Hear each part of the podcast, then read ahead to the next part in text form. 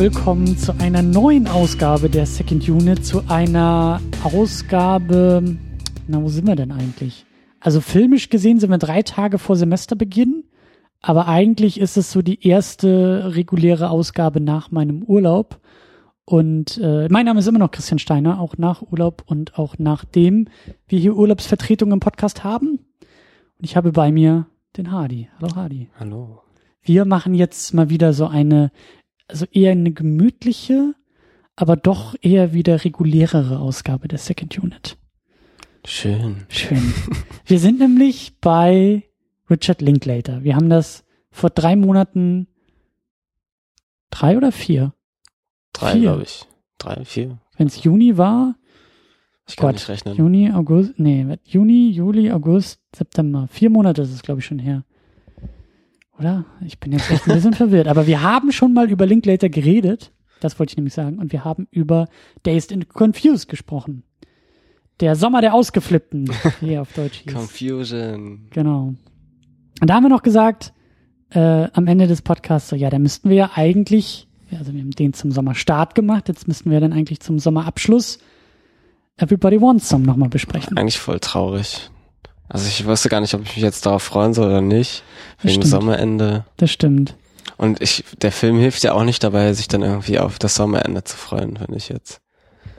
Findest du der so ein bisschen melancholisch oder wie? Nee, aber danach will ich halt gerade erst recht Sommer haben. Jetzt denke ich so, fuck, ich hätte den ganzen Sommer sowas machen sollen. Warum habe ich denn, na, ich habe ja sowas gemacht, aber warum habe ich nicht? Aber habe ich das nicht noch mehr gemacht? ja, Ja, okay, das kann und dann ich ist es ja auch irgendwie, ne, so, wahrscheinlich auch irgendwo Texas und sowas. Und da Hm. ist ja dann eh immer warm. Na gut, momentan ist es, glaube ich, nicht so schön in Texas. Ja, So mit der Flut und so. ja, okay. Aber, Ja, das stimmt. aber ich, ich bin da bei dir. Es ist ein Film, der, ähm, ja, der so ein bisschen so diese Sommerendstimmung und auch so ein bisschen so dieses, ich will nicht sagen Torschlusspanik, aber so ein bisschen diese Gedanken auch so von wegen, hm, habe ich meinen Sommer jetzt eigentlich gut genutzt? Warum Ja, ist der? Sommer schon wieder vorbei? Ist, der ist viel zu schnell vorbeigegangen? Ist das jedes Jahr so? Werde ich nur älter? Dreht sich die Welt schneller? Was ist da los? Ich weiß nicht. Hm. Irgendwie.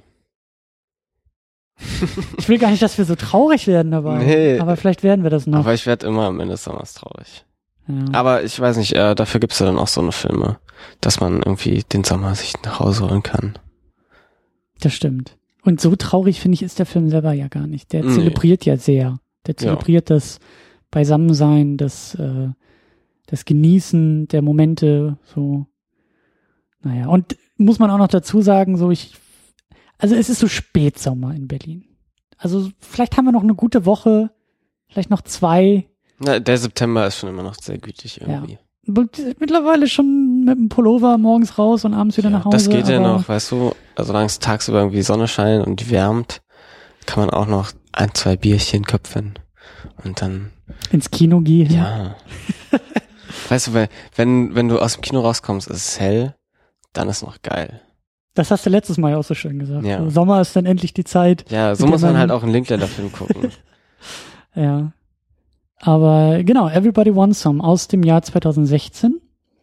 Aus dem letzten Jahr. Da fällt mir gerade nur ein wegen Sommer. Ich erinnere mich gerade an keinen Linklater-Film, der nicht im Sommer spielt.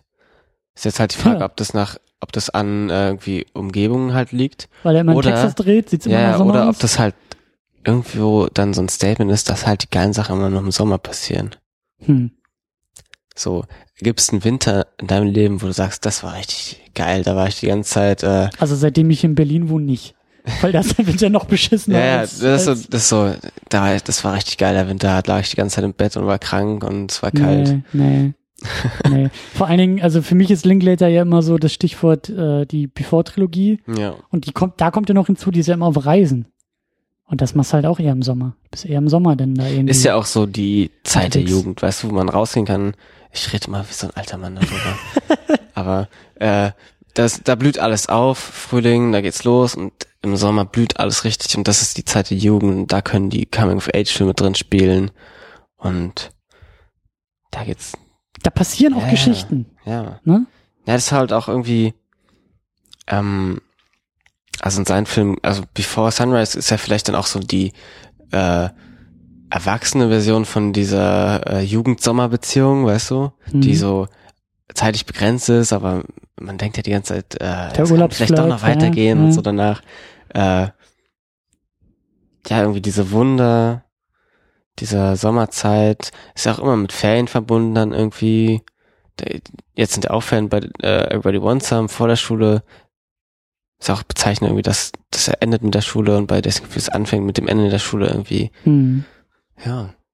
Boyhood hat er ja auch gesagt, ist so ein bisschen äh, nicht Inspiration, aber so, so, so ein, also Everybody Wants Some könnte auch die Fortsetzung von Boyhood sein. Mhm. Ne? Boyhood endet mit dem Besuch der des College. Ja, ist wahrscheinlich. Hier geht's auch einfach, los damit. Äh, ich überlege halt immer, ob das sich einfach daraus ergibt, dass das eine Zeitspanne ist aus Leben, die ihn so interessiert und dann muss es ja irgendwie halt mal klappen, dass das irgendwie der spirituelle Nachfolger genannt werden kann. Ähm, und es ist ja so, Tim Burton hat mal gesagt, jeder Regisseur dreht im Grunde sein ganzes Leben den gleichen Film.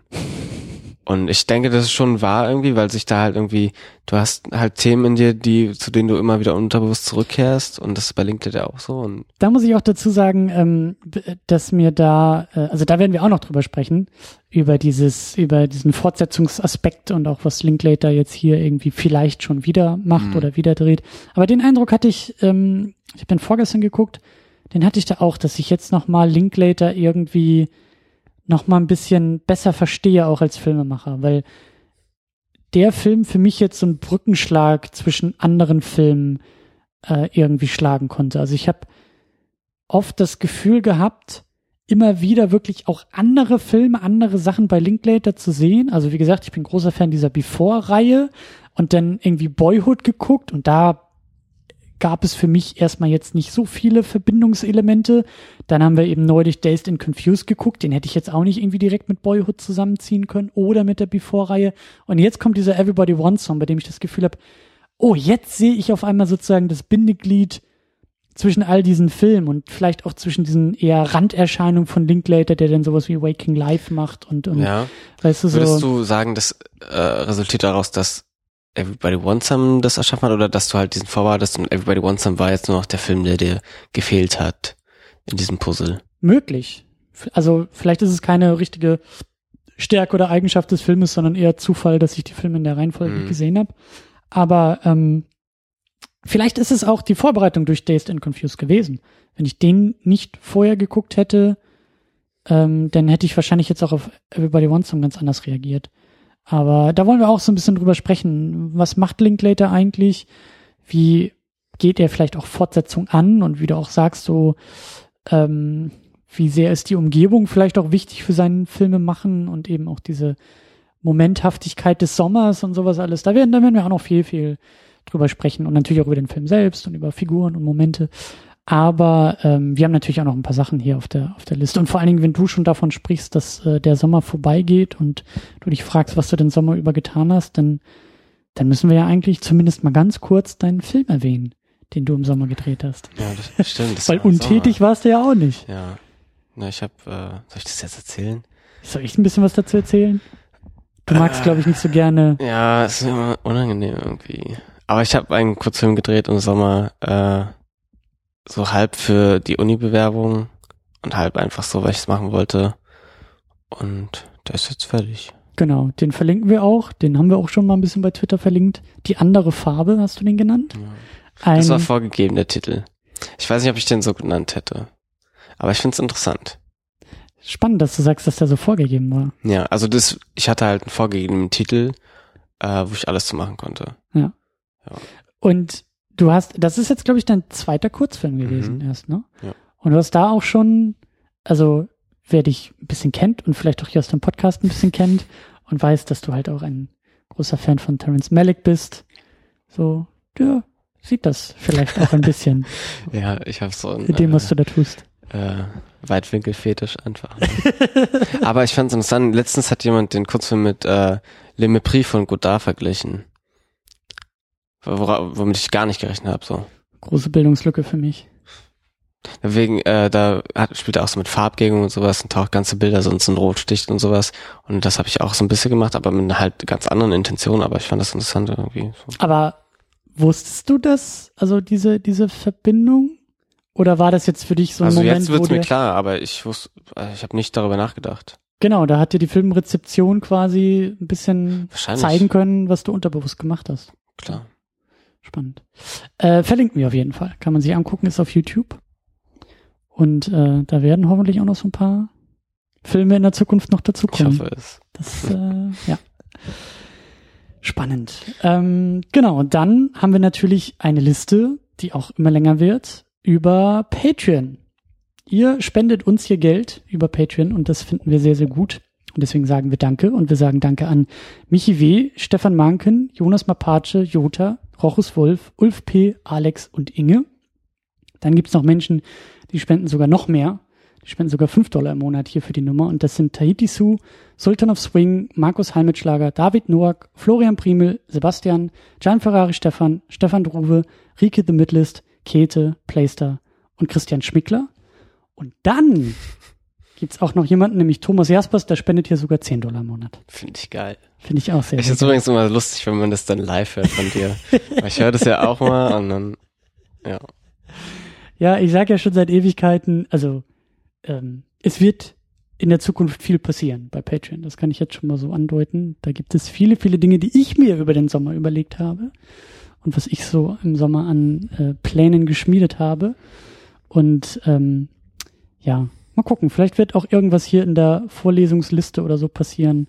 Mal schauen, weil sie immer länger wird und das immer größer wird. Natürlich sagen wir Danke und äh, ja, vielen Dank.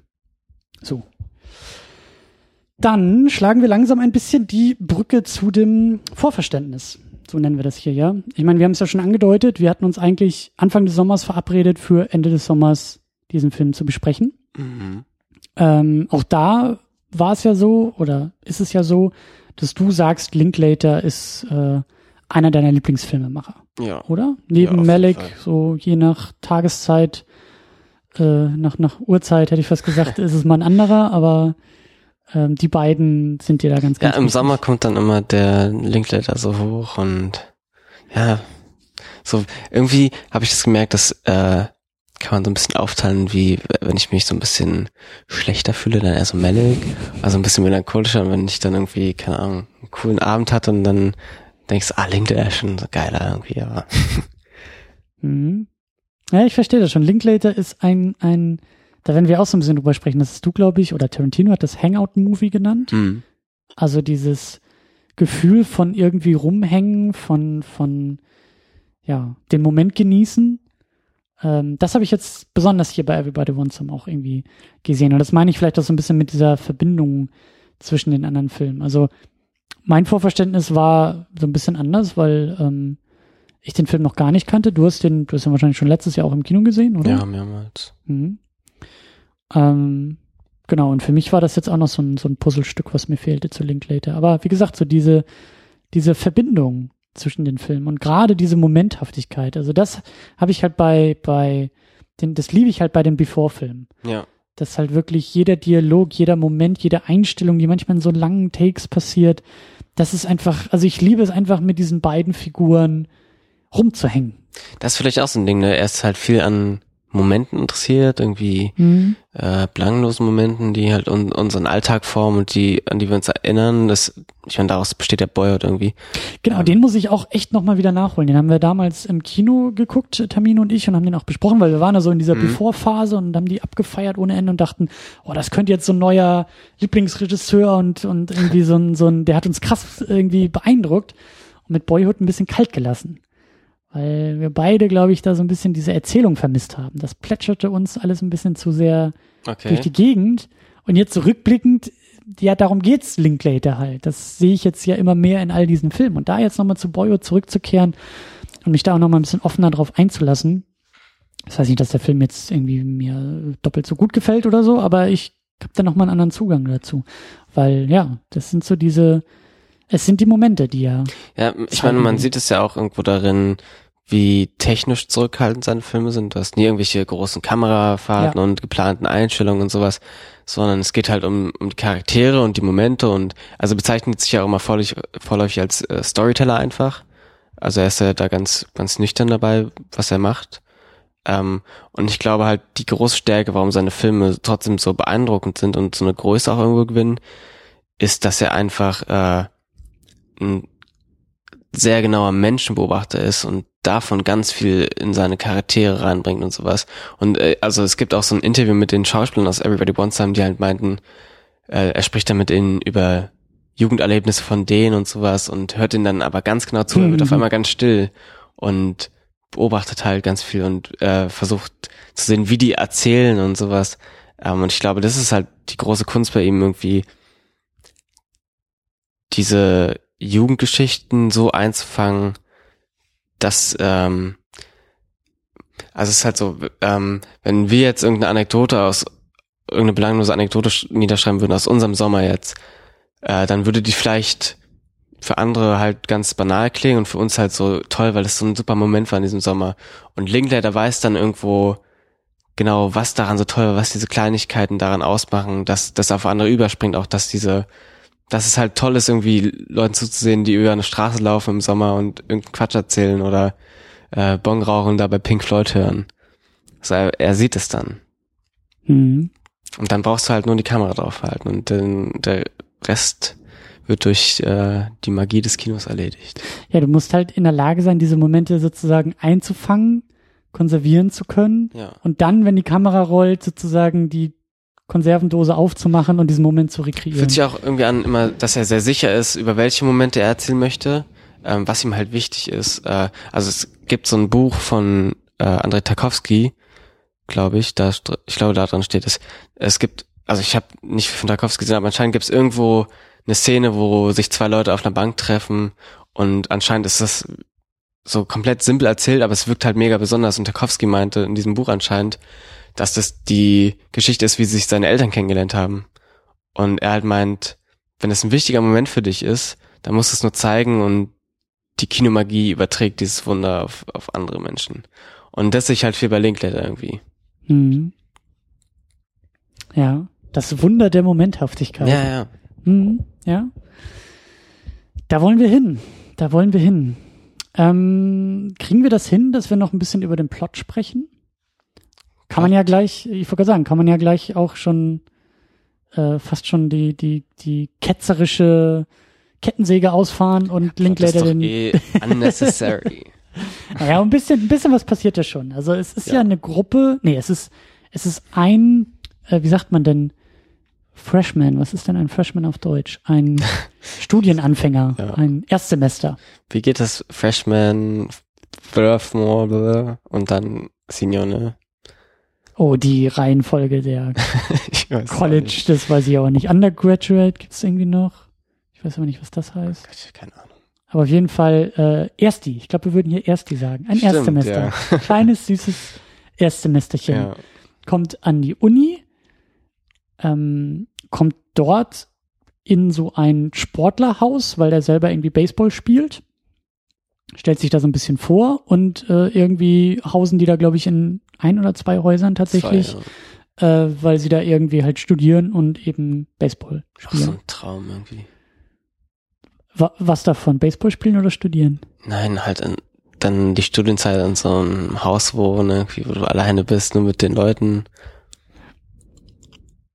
glaube, mir wäre das ein bisschen zu anstrengend in so einem Haus mit den 20 naja, Baseballspielern. Du würdest da. dann ja in dem Haus wohnen, wo die Podcaster sind. Ah, dann, also bei den Nerds tatsächlich. alle den ganzen Tag mit ihren Mikros und reden da rein. Ja, genau. Im, Im, Erdgeschoss wird noch Dungeons and Dragons gespielt, aber im Keller wird schon gepodcastet. Ja, ja. Genau. Okay, und ja, doch, da hätte ich, ich auch Bock drauf. Da, da habe ich schon den nächsten Punkt irgendwie, nämlich, ähm, obwohl, also ich meine, so für die, die in den USA studieren, ist es ja wahrscheinlich irgendwie relativ normal. Ich weiß auch nicht, kenne mich da auch nicht aus, aber die wohnen mhm. ja wahrscheinlich viele dann zumindest auf dem Studiengelände irgendwie haben da ihre Dormrooms und mhm, sowas. Genau. Da für sich. Gerade auch dieses von zu Hause ausziehen ist da ja so ein Riesenritual genau, dadurch. Genau, ja. ja. Ähm, das ist halt was, was wir nicht unbedingt haben, aber viele ziehen ja dann doch trotzdem in andere Städte und das ist ja irgendwo dann ungefähr, hat den gleichen Wert, sag ich mal. Die Sache ist, ähm, warum man vielleicht dazu so gut äh, connecten kann, auch wenn es in den USA spielt und das sind irgendwelche Baseballspieler, die äh, pöbeln die ganze Zeit rum. Also so war ich jetzt auch nicht oder bin ich nicht drauf und weiß nicht, ob ich mit denen allen klarkommen würde. Aber was sie machen, ist ja nun was, was irgendwie viele Jugendliche machen. Ab, diese Abhängen einfach. Und Mhm. man hat Langeweile und man quatscht viel blödes Zeug und keine Ahnung, erkundet sich halt irgendwie selbst und Hormone schießen durch und sowas, keine Ahnung.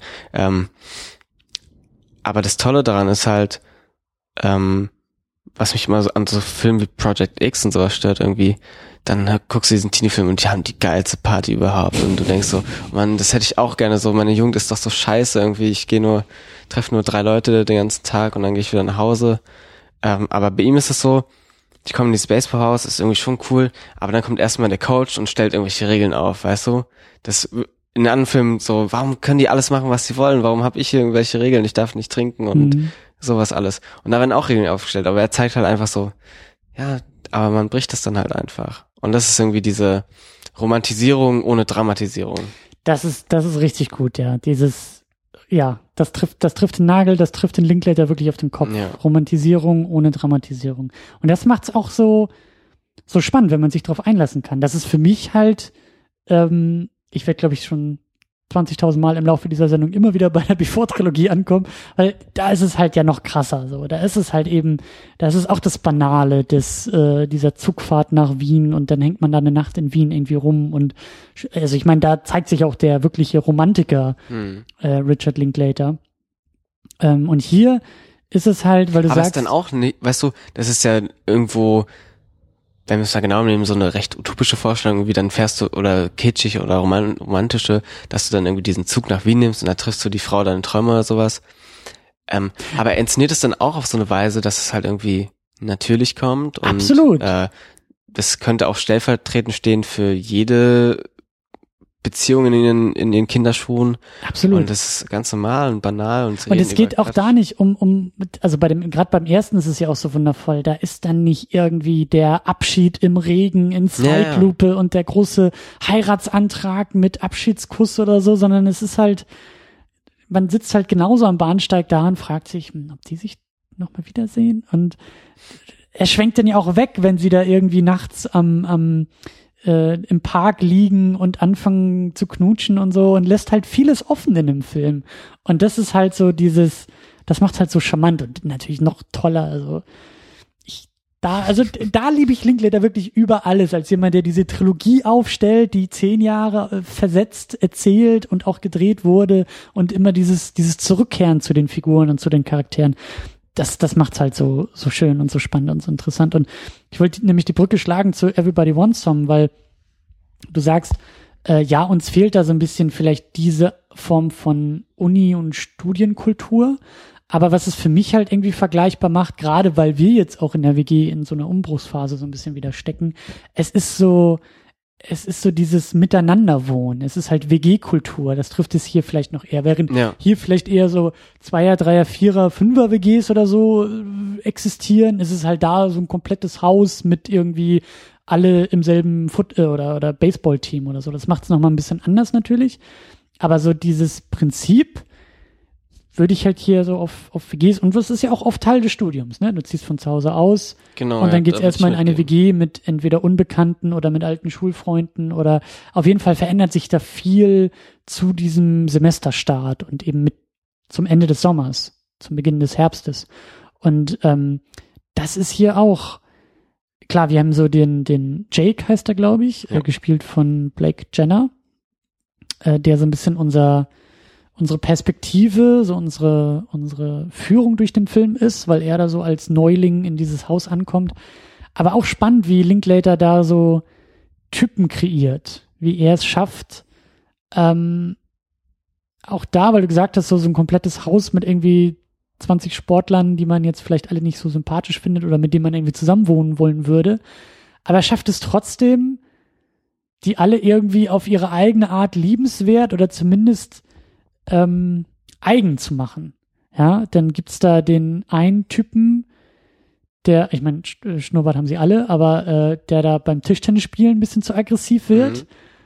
Und da dachte ich mir so, ja, so einen Typen kenne ich. Ne? So den, den, also dieses Tischtennisspiel jetzt so als große Metapher, als große Parabel. Haben wir alle schon mal gespielt. Ja. Gerade wenn man so locker rumhängt und dann irgendwie das dritte Bier oder so getrunken hat, dann gibt's halt den Choleriker dazwischen, der, der irgendwie, ne? Und dann gibt's halt irgendwie, also so gibt's halt verschiedene Typen in dieser ganzen Gruppierung. Da werden wir vielleicht auch noch ein paar weitere rausgreifen. Ich glaube auch, das Ding ist auch, warum das dann trotzdem so, ich, äh, in Anführungsstrichen jetzt großen, ertragbar ist, mit solchen Leuten dann rumzuhängen sozusagen, ist, äh, also wie der ganze Film ist ja da, finde ich, sehr zurückhaltend, was auch irgendwie Bewertung der Figuren angeht. Ja. Also er hat es mal ähm, in einem Audiokommentar zu Slacker gesagt, da geht's halt auch viel darum, dass Leute irgendwo rumlaufen und dann auf Leute in der Stadt treffen, die manchmal auch ein bisschen weird sind und komische Stories erzählen, die man auch als denn weird sehen könnte, aber er meinte, ihm geht's dann immer darum, die einfach für sich sprechen zu lassen, und für sich stehen zu lassen, ähm, ohne da irgendwie den zu werten. Das, das kann dann der Zuschauer vielleicht machen. Aber Linklater macht hält sich da erstmal zurück. Das meine ich und das ist, äh, also ich sehe das bei mir, dass da halt Sympathien einfach dann wirken. Ja, dass da halt so ein paar Typen dann dabei sind, bei denen ich irgendwie das Gefühl habe, im Laufe der Handlung oder am Ende des Filmes, ey, den fand ich jetzt doch eigentlich ziemlich sympathisch oder ziemlich cool. Ähm, keine Ahnung, ob, also ja klar, Linklater wird das wahrscheinlich auch so ein bisschen steuern als Filmemacher, aber ich glaube schon, dass er da auch ähm, genug offen lässt, um das auch unterschiedlich wirken zu lassen. Ja. Ich, also ich sehe da jetzt auch nicht irgendwie das eine Oberarschloch, was jetzt irgendwie auf einmal immer nur der miese Peter ist, der allen das Leben schwer macht. Das ist noch nicht mal der Coach. Klar, der Coach stellte seine Regeln auf, aber das ist jetzt nicht wie in so einer, das, äh, in so einer schlechten 80er Teenie-Komödie, dass es darum geht, oh, wir müssen uns jetzt am Coach rächen und irgendwie so nackte Kanone, äh, ja hier Police Academy mäßig. Genau, so das, das, das ist halt auch nicht. Also ja, es ist. Er Äh, streut da wahrscheinlich so ganz, äh, ja, wie der ganze Film so banale Momente ein, wo jeder halt irgendwie Mensch sein kann und ich glaube ja kein Mensch ist irgendwie von Grund auf so ein Arschloch oder so, sondern es sind halt alles irgendwie Typen und so redet Linklater auch irgendwie über die Figuren in den ganzen Interviews. Ja, es sind halt diese Sportler und die machen ihr Ding und dann gehen sie saufen und dann fahren die ein bisschen. Ja, ist cool. Hm. So und so wirkt es halt auch, dass er, wie er über die erzählt. Und dann ist auch, weißt du, als Jake da ankommt, sind die auch erstmal irgendwie ein bisschen arschig zu ihm, aber dann sind sie auch wieder nett und das ist halt alles, die nehmen das nicht so ernst, weißt du, er spielt ja auch mit dieser, dieser ausgespielten Maskulinität von manchen Leuten da Ja. und er macht sich da auch ein bisschen drüber lustig und dann nimmt es mal wieder ernst und mal nicht so ernst und das ist halt alles ja so locker und so gar nicht, überhaupt nicht darauf ausgelegt, irgendjemand zu entlarven oder bloßzustellen oder irgendwas. Und auch gar nicht so in diese klischeehaften Dynamiken zu verfallen, Ja. wie du gesagt hast. So das, weißt du, es, es gibt so andere Filme, die würden ähnlich anfangen. So der Neue kommt mit seiner Kiste Schallplatten, ist ja im Jahr 80, kommt mit seiner Kiste Schallplatten irgendwie ins neue Haus und muss sich da profilieren, weißt du, und dann hätte es da schon irgendwie nach der ersten Vorstellung so ein Freeze-Frame gegeben und dann so eine Stimme aus dem Off, die sagt, und das war der erste Tag, weißt du, und danach wurd's zur Hölle. Denn der blöde Dingsbums hat mir das Leben zur Hölle gemacht. Und der ganze, das ganze erste Semester lang habe ich versucht, sie aufzureißen und Ja. musste mir aber irgendwie im Badezimmer noch irgendwie die Tür zunageln, weil der andere Typ mir ständig das Leben zur Hölle gemacht hat und so. Darum geht's halt nicht in Ja, dem Film. und ich meine, wir haben ja auch irgendwie mit dieser, also als er dann, er trifft ja dann am Anfang direkt auf ein Mädchen, was dann auch nochmal eine größere Rolle spielt. Und sie nennt ihn ja auch irgendwie dann The Quiet One in the Back. Mhm. Äh, ist ja auch irgendwie dieses Klischee von diesem ruhigeren Typen, der dann am Ende, am Ende das Mädchen kriegt, ne? Aber er ist ja trotzdem, weißt du, der echte Quiet Guy in the Back ist dann wie er auch nicht immer ruhig und der säuft dann trotzdem mit und Ja. blödelt rum mit denen Ja. und dann ist er mal wieder so und Ja. ja. Das ist halt so menschlich einfach und so. Ja, also es gibt, ja, es gibt diese, diese Typen, die durchaus Klischees erfüllen, die aber nicht in diesen Klischees hängen bleiben. Ja. Äh, wer mir auch gut gefallen hat, ist halt sozusagen der Nerd in der Gruppe. Das war Tanner Kalina, glaube ich, als Brumley, ähm, der mit seinem sehr seichten Schnurrbart, der dafür gleich erstmal äh, so einstecken muss, ne? wie du ja auch gesagt hast, so diese bezogenen Männlichkeits äh, die da dann auch so ein bisschen aufgezogen werden, ähm, der dann aber auch so seine Momente bekommt. Ja, dann gibt's doch da irgendwie dieses, was ist das da, dieses äh, ähm, diesen Faustkampf oder oder was auch immer sie da irgendwie da im, Ja, Wohnzimmer irgendwie machen. die Knöchelschnipsen. Irgendwie, genau, Und bis, wer als erstes aufgibt. ja. genau. Und das gewinnt halt der Nerd. Ja. So, das, in anderen Filmen wäre es halt überhaupt nicht so. In anderen Filmen wäre er der Typ, der irgendwie in jeder dritten Szene Kopf über in der Mülltonne steckt. So.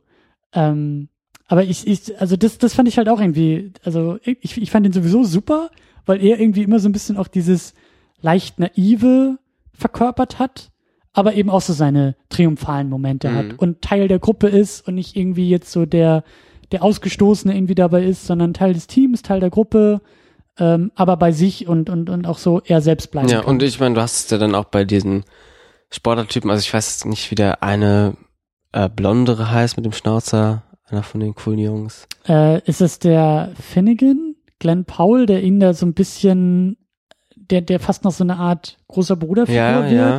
Den fand ich auch super. Ja, und der hatte dann auch am Ende auf dieser äh, Kunstparty seinen Moment, wo er dann irgendwie, wo man nicht ganz weiß, so, ob er jetzt doch ernsthaft mit der einen Troller da reden wollte oder nur wieder seine Masche abgezogen hat. Genau, er, er war das mit der er Masche, er, er hat doch, glaube ich, immer über seinen Penis geredet, Genau, ja. oder? Genau, ja, der Typ war das, ja. Und dann redet er mit der einen und die Ja, machen sich dann drüber lustig, weil sie denken, er zieht wieder seinen Masch ab und dann wird er sauer auf die und man weiß auf einmal nicht so, meint er ist jetzt ernst. Aber was ich dann halt dran schön finde, ist, dass dann Linkler da auch nicht irgendwie sagt, guck mal, der, der Sportlertyp, der sich immer so aufspielt, ist eigentlich äh, ein ganz anderer und der baut nur eine Fassade den ganzen Tag auf, sondern er ist beides halt. Und deswegen wird es dann, das wird hingenommen und ah, okay, das ist vielleicht nicht so eindimensional die Figur, wie ich dachte, aber es ist jetzt auch nicht das große Ding, was das formt halt die Figur, aber er macht nicht, guck mal, der ist eigentlich gar nicht so, wie du gedacht hast. Und Das, da kommt auf einmal nicht so eine Tragik äh, Genau, ja. einher, weil der schon irgendwie nur mit einer Maske rumrennt. Und, Eben. Nee, da hast du recht.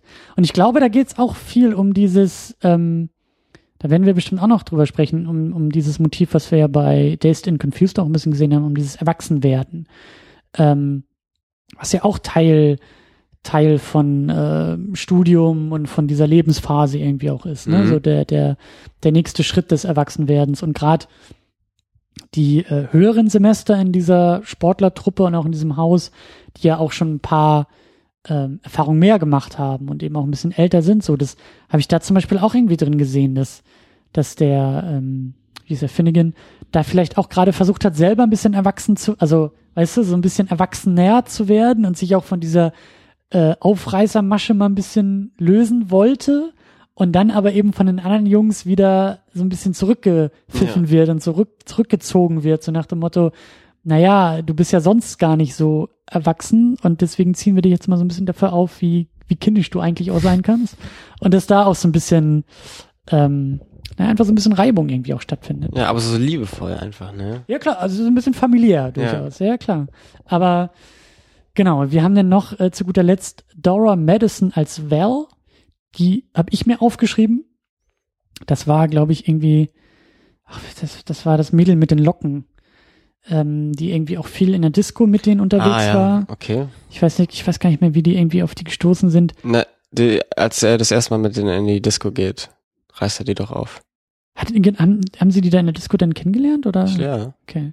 Weil sie kenne ich nämlich aus Friday Night Lights. Ah. Eine großartige TV-Serie, die eben in Austin, Texas spielt. Und Linklater dreht, glaube ich, jetzt auch gerade wieder mit ihr und äh, da ist so ein bisschen so diese Austin-Connection. So. Ähm, I see. für mich das einzige bekannte Gesicht in dem Film, deswegen, äh, Also- aber auch nur so bekannt, dass ich sagte, da muss ich mal schnell mal googeln. Also, das, kennst du nicht Tyler Hoek, Hoechlin, oder wie heißt? Der mit, der, der die Tischtenniskette kaputt schlägt? Weil der ist Superman. What? Ja. What? In Supergirl. Nee. Ich habe Supergirl nicht so weit geguckt, dass Superman aufgetaucht ist, aber Aber der spielt zu Superman jetzt. ha, Mhm. aha, dann äh, schlägt sich ja hier noch die nächste Brücke. Und Okay. äh, Blake, wer ist der? Blake Jenner? Keine Ahnung. Hm? Ähm, der hat jetzt in ähm, diesem neuen Indie-Film mitgespielt. Wie heißt der denn? Auch so. Der war toll. Der ist auf Netflix. Wie heißt der? Edge of 17. Mhm. Ja, also auch so ein relativ neues Gesicht, aber was jetzt ein bisschen durchstartet so in, in der Indie-Szene. Hat auch eine tolle Performance da gehabt. Mhm.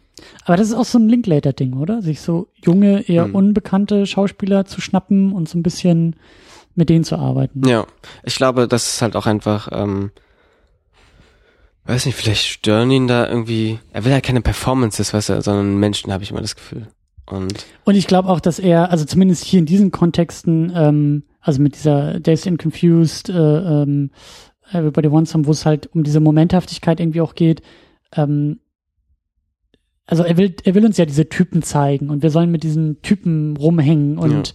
gemeinsam quasi im Raum sitzen, wenn die Bon rumgereicht wird. Und das bricht, glaube ich, schon stärker, wenn da auf einmal irgendwie so ein ganz bekanntes Gesicht, das du als Schauspieler wahrnimmst und bei dem du sagst, ja, ich kenne auch schon die fünf Filme vorher, wo er irgendwie einen Actionheld gespielt hat und wo sie irgendwie, äh, weiß ich nicht, die alleinerziehende Mutter gespielt hat, so ungefähr. Das bricht dann einfach, glaube Mhm. ich. Und ähm, ja.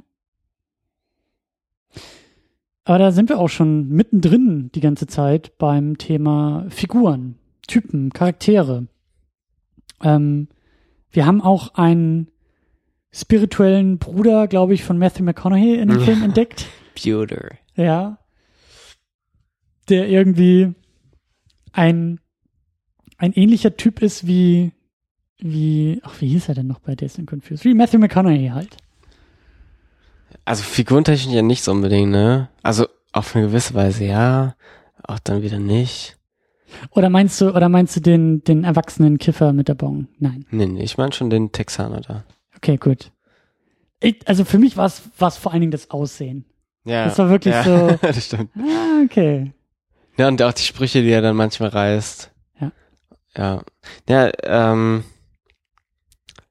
ich weiß nicht, äh, ich überlege die ganze Zeit, wo das herkommt. Irgendwie finde ich das interessant, aber ich kann immer noch nicht so ganz fassen, warum das so interessant ist, weil, also, ich finde nicht, dass man spürt, dass Link da darum geht, irgendwelche Charaktere weiter zu erzählen, sondern ähm, die vielleicht solche Typen an Charakteren von anderen Seiten zu beleuchten.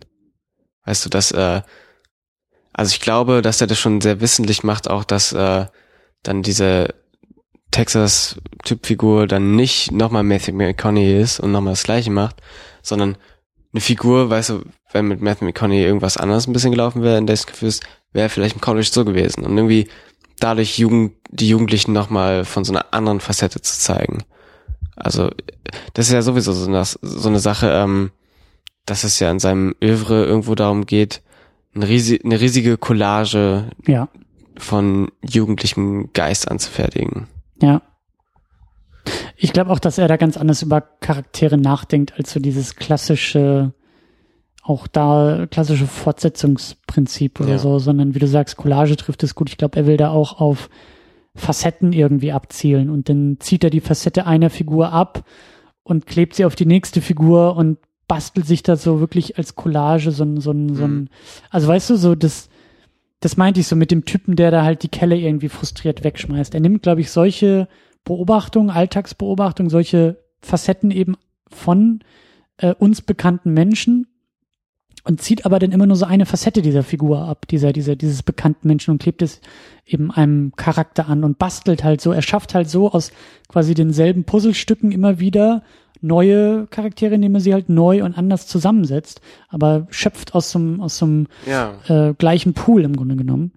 Und ähm, also ja, Neudeutsch wäre es, glaube ich, so eine Art Remix-Kultur, die er da vielleicht irgendwie auch pflegt. Aber es ist ja trotzdem irgendwie, was, wenn wir dann and Confused gesehen haben und dann diese Figur sehen, die irgendwie Matthew McConaughey sein könnte, kriegt die Figur ja nochmal eine ganz neue Ebene und sagt dann ja noch mehr irgendwie über so eine Art Mensch aus und sowas. Mhm. Ich musste jetzt gerade eben auch noch mal an den, ähm, da komme ich jetzt auch nicht auf den Namen, aber es gab ja dann ähm, diesen einen, saß, saß der eigentlich bei denen auch mit im Haus oder wo haben die die ganze Zeit gekifft? Aber auf jeden Fall hatte der so einen längeren Bart, wirklich so ein Vollbart im Vergleich zu den anderen, die Der immer Kiffer. ihre, genau, die immer ihre, ihre gepflegten Schnäuzer irgendwie hatten, hatte er so einen, so einen kompletten Vollbart, sehr, sehr blond, Hm. lange Haare auch, äh, auch da wieder irgendwie so ein paar Klischees abgefrühstückt. Da fällt mir gerade noch ein, ne, weil wir geredet haben über bekannte Gesichter und sowas, die nicht benutzt werden.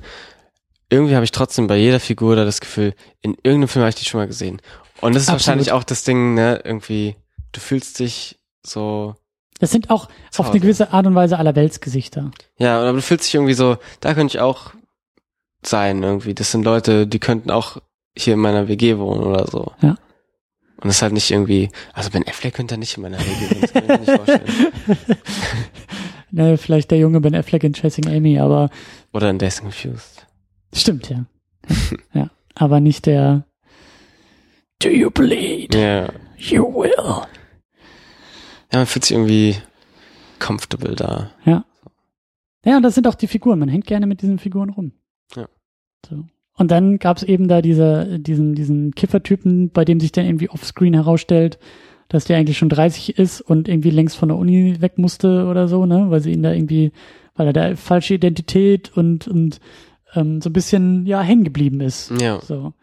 Und auch so, ein, so, ein, so eine Facette, die wir eben bei der Matthew McConaughey-Figur vorher gesehen hatten, ne? Der eigentlich vielleicht mit, also eigentlich gar nicht mehr so angemessenen, ähm, also so der Altersunterschied ist vielleicht gar nicht mehr so angemessen, aber er hat trotzdem noch diese Verbindung zu den Jüngeren und zu den Erstsemestern und so. Und äh, ja, Auch interessant, was er sagt, als er vom Baseballfeld geht, wo wir das letzte Mal sehen, sagt er, äh, here for a good time, not for a long time, right? Also irgendwie, das ist ja auch das, weißt du, wo ich mich frage, so, ist das vielleicht Hm. einfach Jugend, ist kurz, aber cool und dann ist vorbei. Und ja, das ist irgendwie so. Kann, ich kann mir richtig vorstellen, denkt er so, ja, so ist das. Keine Ahnung. Es war eine schöne Zeit. ja. Ja. Aber irgendwo ist man ja dann doch immer wieder dabei, sich zu sagen so, ah, ich hätte es schon gern wieder. Man kann das nicht so ganz hinnehmen, obwohl es halt doch so ist. Es ist eine gute, aber eine kurze Zeit. Naja, das trifft ja fast alles zu, würde ich sagen, oder? Da muss man ja nicht nur auf die Jugend so gucken. Das weiß ich noch nicht. Da bist du noch zu nah an der Jugend. ja. Ja. Aber ja, ich glaube, hatten wir nicht auch letztes Mal so ein bisschen über Nostalgie gesprochen bei Ja. Linklater? ja. Und es ist halt so eine, Findest du, der fühlt sich nostalgisch an, der Film?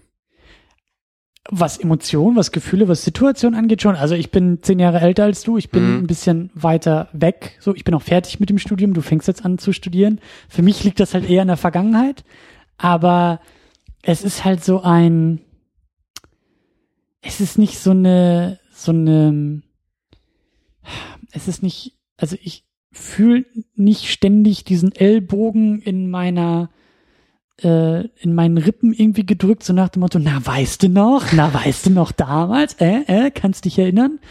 Und es ist halt auch nicht so eine, so eine bereuende Nostalgie. Weißt du, es ist jetzt auch gerade, weil ich denke die ganze Zeit, Linklater ist doch auch ein Filmemacher, der hat doch Familie. Wie alt ist der? Ende 40 oder so? Der Typ? Hm. Ähm, und dann macht er irgendwie Filme über 20-Jährige mit 20-Jährigen. So. Und das fühlt sich aber eben nicht so an. Es fühlt sich nicht so an, als ob da einer seine Midlife-Crisis irgendwie verhandelt und sagt, früher war wirklich alles besser und guck mal, wir konnten auch ohne Smartphone uns verabreden und uns die Briefchen und guck mal, wie wir hier die Telefonschnur durch das ganze Haus legen und so. Und das ist halt alles so, so, ich will nicht sagen naiv, aber es ist so, es ist so ohne Ironie und ohne, ohne Kommentar da, da drauf. Ja, ja das fühlt sich an, als ob er halt erzählt, ja, und im Haus hatten wir, muss man halt mit dem äh, Telefon die Schnur legen, um wenn man draußen telefonieren wollte. Und nicht so, damals hatten wir keine Smartphones, deswegen mussten wir die Telefonschnur draußen legen. Genau, es ist, es ist nicht so, er, ist, er, ist nicht, er wirkt nicht verbittert dabei. Ja. Er sagt nicht, früher war alles besser, sondern er sagt, früher war es halt so. Genau, ja. Früher haben wir es halt so gemacht und ähm, es geht auch gar nicht darum, irgendwelche Kommentare auf heute zu setzen dabei, sondern Dadurch wird es halt auch halt so, so. zeitlos, ne? ja. Naja, Er versucht es nie in so einen, in so einen Zeitrahmen einzuordnen, so ganz äh, mit Druck hinter und auch nie in so eine bestimmte Stimmung. Also im Sinne jetzt von Nostalgie und äh, Melancholie und bla, sondern es passiert. Es ist so ein, das war ich früher, das habe ich so gemacht. Guck mal hier. Und er schafft dabei halt auch diese zeitlosen Momente, die halt, klar, früher war, ich meine, also heute ist es halt irgendwie die WhatsApp-Nachricht, die du verschickst und irgendwie der Tinder-Wisch nach links oder rechts. Damals war es halt irgendwie das Telefonat und irgendwie der Brief an der Tür und ähm, ähm, ja, das, also er, er schafft es halt sozusagen ähnliche Mechanismen in diese andere Zeiten zu verlagern oder oder oder da die Brücken zu schlagen, sagen wir sagen wir es vielleicht mal so, weil auch da diese diese Runde da mit der Bong beim beim äh, Rockmusik hören, so wenn da irgendwie dann die tiefen weltphilosophischen Gespräche ausgepackt werden, ähm, das ist ein zeitloser Moment, Mhm. weißt du, diesen diesen Moment, den gab es wahrscheinlich auch schon vor 20.000 Jahren vorm Lagerfeuer. Äh, keine Ahnung, womit sich die Menschen vielleicht damals berauscht haben, aber das Prinzip von, wir kommen hier zusammen und nähern uns jetzt auf sehr engem Raum geistig auch sozusagen, indem wir halt irgendwie reden, uns austauschen, vielleicht auch Geschichten dabei erzählen und dann Musik oder sowas zuhören. Das ist doch, also das ist halt das Zeitlose da dran. Egal welche Musik da jetzt im Rücken läuft und egal ob es jetzt ein Plattenspieler ist oder ein iPod oder Spotify. Aber dieser kulturelle Moment, dieser menschliche Moment dazwischen, der ist halt zeitlos. Und das ist es, glaube ich, was es so, was es so schön macht, dass da eben jetzt nicht der der äh, middle-aged Man dazwischen funkt, der Regisseur, der uns sagt, aber früher war es besser. So diesen Satz verkneift er sich, sondern er sagt einfach nur, so war es halt früher. Und ja. ähm, das, das macht es, finde ich, so ein bisschen, das macht es erst so zeitlos, dass es halt eben nicht so einen Kommentar noch dazu bekommt. Ja. Aber es gibt auch so ein paar schöne Momente, Norris. Ich, ich habe mich ja schon so angefangen in den Film zu verlieben, als sie im Auto saßen zu, ich glaube, fünft. Drei auf der Rückbank, zwei vorne. Und dann Rappers Delight. Und dann Rappers Delight. Also, ähm, da bin ich auch zu jung für. Aber es ist ein geiler Moment. Ja, ich bin da auch zu jung für. aber es ist ein großartiger Moment. Und textsicher sind sie. Das fand ich mhm. halt auch sehr geil. Das fand ich halt richtig, richtig schön. Hattest du bei dir auch in den Credits noch den eigenen Rap-Song von denen? Das weiß ich gar nicht. Hast du ausgeschaltet bei den Credits? Äh, ich habe sie, glaube ich, nur so nebenbei noch laufen lassen. Das kann Weil, sein. Also ich war es, ich glaube, das war gar nicht im Kino. Äh, bei mir kam dann am Ende noch so, sah so ein bisschen nach Backstage aus, aber sie waren dann in Character und haben noch so einen eigenen Rap-Song performt. Aus war das, Rappers ich, ich, eingelehnt. Ich glaube, ich habe, ähm, also ich habe das über Amazon gestreamt, Amazon Video Dingsbums. Mhm. Und ich glaube, dass ich nach den Credits ausgemacht habe, als es dann noch so diese Character Credits gab. Also jeder, jede Figur, also jeder Schauspieler hatte nochmal so einen kurzen, ähm, äh, also sie haben sozusagen eine Szene aus dem Film rausgeschnitten, um die Figur zu zeigen und dabei den Credit nochmal zu setzen. Okay. So, und danach habe ich, glaube ich, ausgemacht, als die Figuren, die Hauptfiguren okay. irgendwie so durch waren. Weiß ich nicht, ob es irgendwie danach kam oder davor. Ich glaube, es kam danach. Okay. Aber da, da hat man auch so wieder gemerkt, irgendwie, die kommen halt alle miteinander klar, wie, also das ist nichts irgendwie, so als ob das beim Film auch nicht gestellt dann ist. Ähm, was ich auch sehr geil fand, ist der Moment, wo sie in der Arcade rumhängen, wo sie Space Invaders ja. spielen und Jake da den super Pro-Trick drauf hat, nämlich du musst warten, bis sie in der letzten Reihe sind und ich habe Space Invaders auch so nie gespielt, aber es war einfach, also, weißt du, bei mir war es auch ausprobiert. Bei mir war es das N64, so, das war meine Konsole, mit der ich aufgewachsen bin und das war ein ähnliches Prinzip, ja, ob man jetzt um Space Invaders rumsteht oder Mario Kart zu vier zockt ähm, das meine ich wieder so. Der Moment Oder, an sich ist zeitlos. Ahnung, was habe ich denn gespielt? Keine Ahnung. Ja, du, du hast wahrscheinlich schon hier FIFA. Oculus Rift oder sowas, so jung wie du bist. Das FIFA habe ich gespielt. Ja, FIFA, FIFA 06. Siehst du, äh, zehn Jahre vorher habe ich N64 gespielt. ähm, oder auch, was, was haben sie denn noch? Sie haben da in der Spielhalle doch auch, äh, glaube ich, gekickert. Billard gespielt. Mhm. Da kriegt der Nerd noch irgendwie auf den Sack, weil er da diese, diese ähm, Kö-Hilfe irgendwie benutzt und so. Schöne Momente einfach. Schöne Momente. Der lässt einfach auch seine Figuren ja ein bisschen rumhängen. So. Ähm, bisschen aufregender wird's dann, als sie in die Disco gehen und auch zu Disco feiern und dann irgendwie da so eine Schlägerei ausbricht also es ist ja eigentlich keine richtige Schlägerei. Der eine Typ muckt da ein bisschen auf, der Barmann springt ihn ich an. Ich den auch immer, äh, der wirkt ja auch sehr überzeichnet und so, ne? Aber lehnt er der weiß auch damit so ein bisschen zu spielen halt locker. Und ich, ich habe auch sofort überlegt, Kokain? Also war das irgendwie, war 1980, kam Koks also, da irgendwie auf? War das, soll, sollte das so, so, so ein Typ sein, der da so ein bisschen zu viel, aber er hatte ja nicht das, so die klassischen ja. äh, Symptome irgendwie, deswegen. ich habe das eher als so eine Überzeichnung dieser Maskulinität gesehen, weißt du, wenn, wenn man jetzt wirklich durch, ich meine, das sind ja auch alles sehr Leute, die sich sehr aufspielen mit ihren Muskeln und vor den Mädels gut darstellen wollen und sowas. Aber es ist ja alles irgendwo nicht immer so ganz ernst gemeint auch, ne? Ich meine, wenn er dann über seinen Average Cocktail redet und so, ja. ist halt irgendwie bescheuert. Das ist so das Ding, ne? Die machen halt alle irgendwie bescheuerte Sachen, aber es ist halt lustig und es ist okay, das zu machen. Und ihn habe ich dann so ein bisschen als Figur gesehen, äh, so wäre das, wenn, das, wenn die das wirklich durchziehen und ernst nehmen würden und ernst meinen würden. So ein bisschen diese Überzeichnung dieser Mhm. toxischen Maskulinität. Mhm. Der ja dann aber auch noch seinen äh, Moment bekommt irgendwie, wo du merkst, er ist halt ein bisschen komisch, aber Welcher, welcher Na, Moment ähm, war das dann? bei auf dem Baseballfeld dann, wo sie ihr erstes Training haben, Mhm. muckt er dann doch auch wieder auf und dann schlägt, glaube ich, Finnegan einen Home Run von seinem Ball und er muss ihn dann holen gehen und dann kommt er wieder und sagt so, ja, guter Wurf, war wirklich Okay, okay. Ähm, ja, ich, ich, ich, ich fand diesen, ich fand diesen Barfight in Anführungszeichen halt auch einfach nur sehr süß, weil dann sofort irgendwie so ein, so ein Chaos ausbricht und gefühlt irgendwie 20 Leute sich einmischen Ja. und eigentlich geht's nur darum, dass jeder jeden aus- auseinanderzieht und das war auch schön. Ja. Naja, und, und das große Finale, wenn man so will, ist ja dann, wie sie am Ende alle auf diese Künstlerparty gehen. Also erstmal ähm, zeigt der Film ja fast, ja, ich glaube, der geht sogar zwei Stunden lang. Eigentlich geht's ja zwei Stunden lang um dieses äh, Jog-Life, also diese Sportler-Mentalität, wenn man das mal so ähm, so Sau- definieren will. Saufen, Wettbewerbe und Baseball. Und Frauen. Ja. Vielleicht ist das auch mit Wettbewerb gemeint, Ja, aber naja, auch das, das halt immer. Competition. Genau, ja. Genau, ja. Aber genau, und eben, also was man den, also, ne, Nerds und Sportler und den Sportlern sagt ja nach, die haben es nicht so im Kopf. Darum geht's dann ja auch so ein bisschen, als er Mhm. da mit seiner äh, Künstlerin da anbandelt, mit seiner Theaterschauspielerin und so.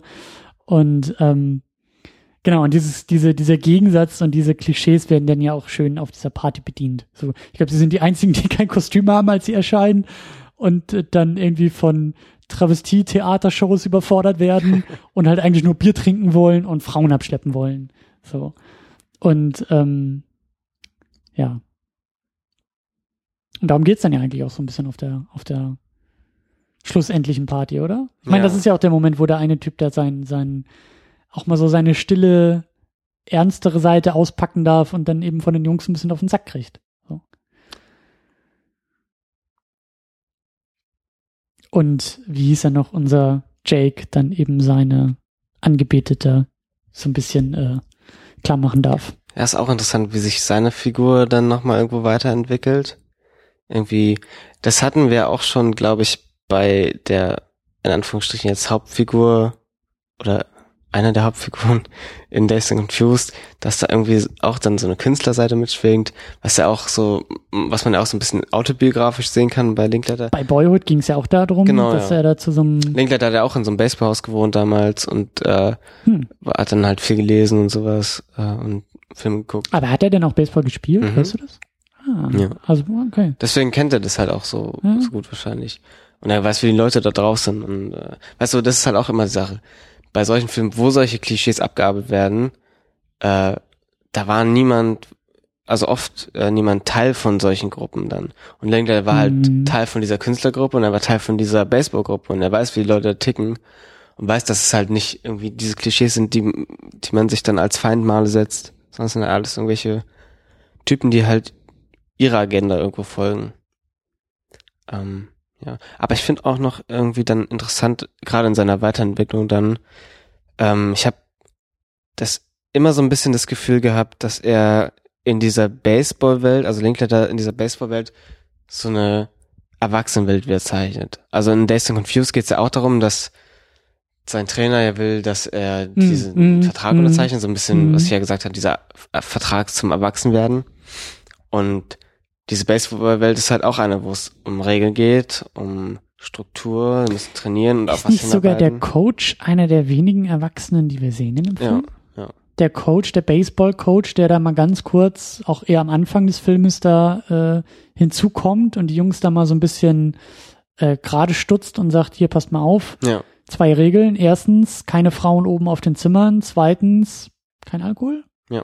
Also kein Alkohol hier im Haus. Ob ihr jetzt irgendwie abends da in der Bar ein Bier trinkt, ist mir egal. Aber hier in diesem, in diesem Haus kein Alkohol und keine Frauen. So. Was gleich am ersten, am nächsten Abend wieder gebrochen wird, als die Genau, Party ja. geschmissen wird und so. irgendwie, Ja. und das sind halt alles irgendwie, weiß nicht, Leute, die dann ihren Weg vor sich haben und halt dann die Leute sind, die halt, weiß nicht, das ist jetzt, klingt so böse, äh, meine ich gar nicht so, aber so, die Welt sich ist dann halt auf Baseball eingeschränkt und da gewinnen und Frauen aufreißen und eine gute Zeit haben irgendwie.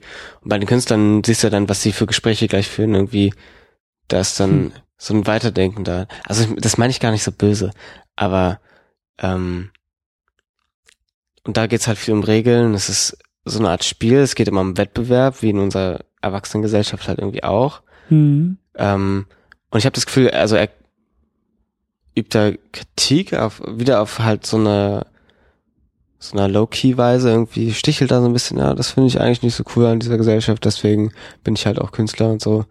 Ähm, also er, er prangert es da nie an oder so, aber zeigt dann halt auch, was er daran nicht, oder nicht, was er daran nicht mag, aber was diese Art zu leben halt auch ausmacht. Struktur, Wettbewerb, äh, Regeln. Training und so. Training, äh, vielleicht auch äh, Sexismus irgendwo. Mhm. Ähm, könnte man ja auch so sehen. Ich meine. Und ähm, ja, diese Kunstwelt dann irgendwie als, als Ausbruch daraus. Und in unseren Augen dann wahrscheinlich der, die attraktivere Wahl. Mhm. Die aber auch nur ein bisschen angedeutet wird hier. Ja. Würde ich sagen. Ja, also, auf jeden Fall. Ähm, die so als weitere Möglichkeit auch gegen Ende des Filmes auch erst aufgemacht wird. Ja, ne? ich finde auch, er will da halt nie ein Plädoyer schaffen, so alle sollten irgendwie Freidenker und Künstler werden, sondern es halt eben, so manche Leute sind so drauf, manche so und das ist alles okay, aber das finde ich eigentlich nicht so geil und hier ist schon cooler und so. Ich weiß gar nicht, ob ich so weit gehen würde. Also ich, ich habe da gar nicht so das, das krasse Werturteil jetzt irgendwie. Nee, würde ich auch gar nicht sagen. Das ist auch gar nicht so. Äh, ich würde es eher, ich, ich würde eher wirklich so formulieren, dass, dass Linklater da zum Ende hin eben über diese Freundin und über diese Party und über die, die Leute, die da auf der Party dann auch unterwegs sind, einfach nur sozusagen den nächsten, ich will nicht sagen Entwicklungsschritt, aber das nächste Potenzial aufmacht, auch für unseren Jake, für unsere Hauptfigur, für diesen Erstsemester, der an die Uni kommt, der, glaube ich, auch schon, was da bei dieser einen Jacke irgendwie aufgenäht war, Baseball kennt der. Sport, Baseball, das ist so die Welt, aus der er kommt. Mhm. Und die bringt ihm den Zugang an die Uni. Darüber kriegt er wahrscheinlich auch sein Stipendium, deshalb kann er studieren.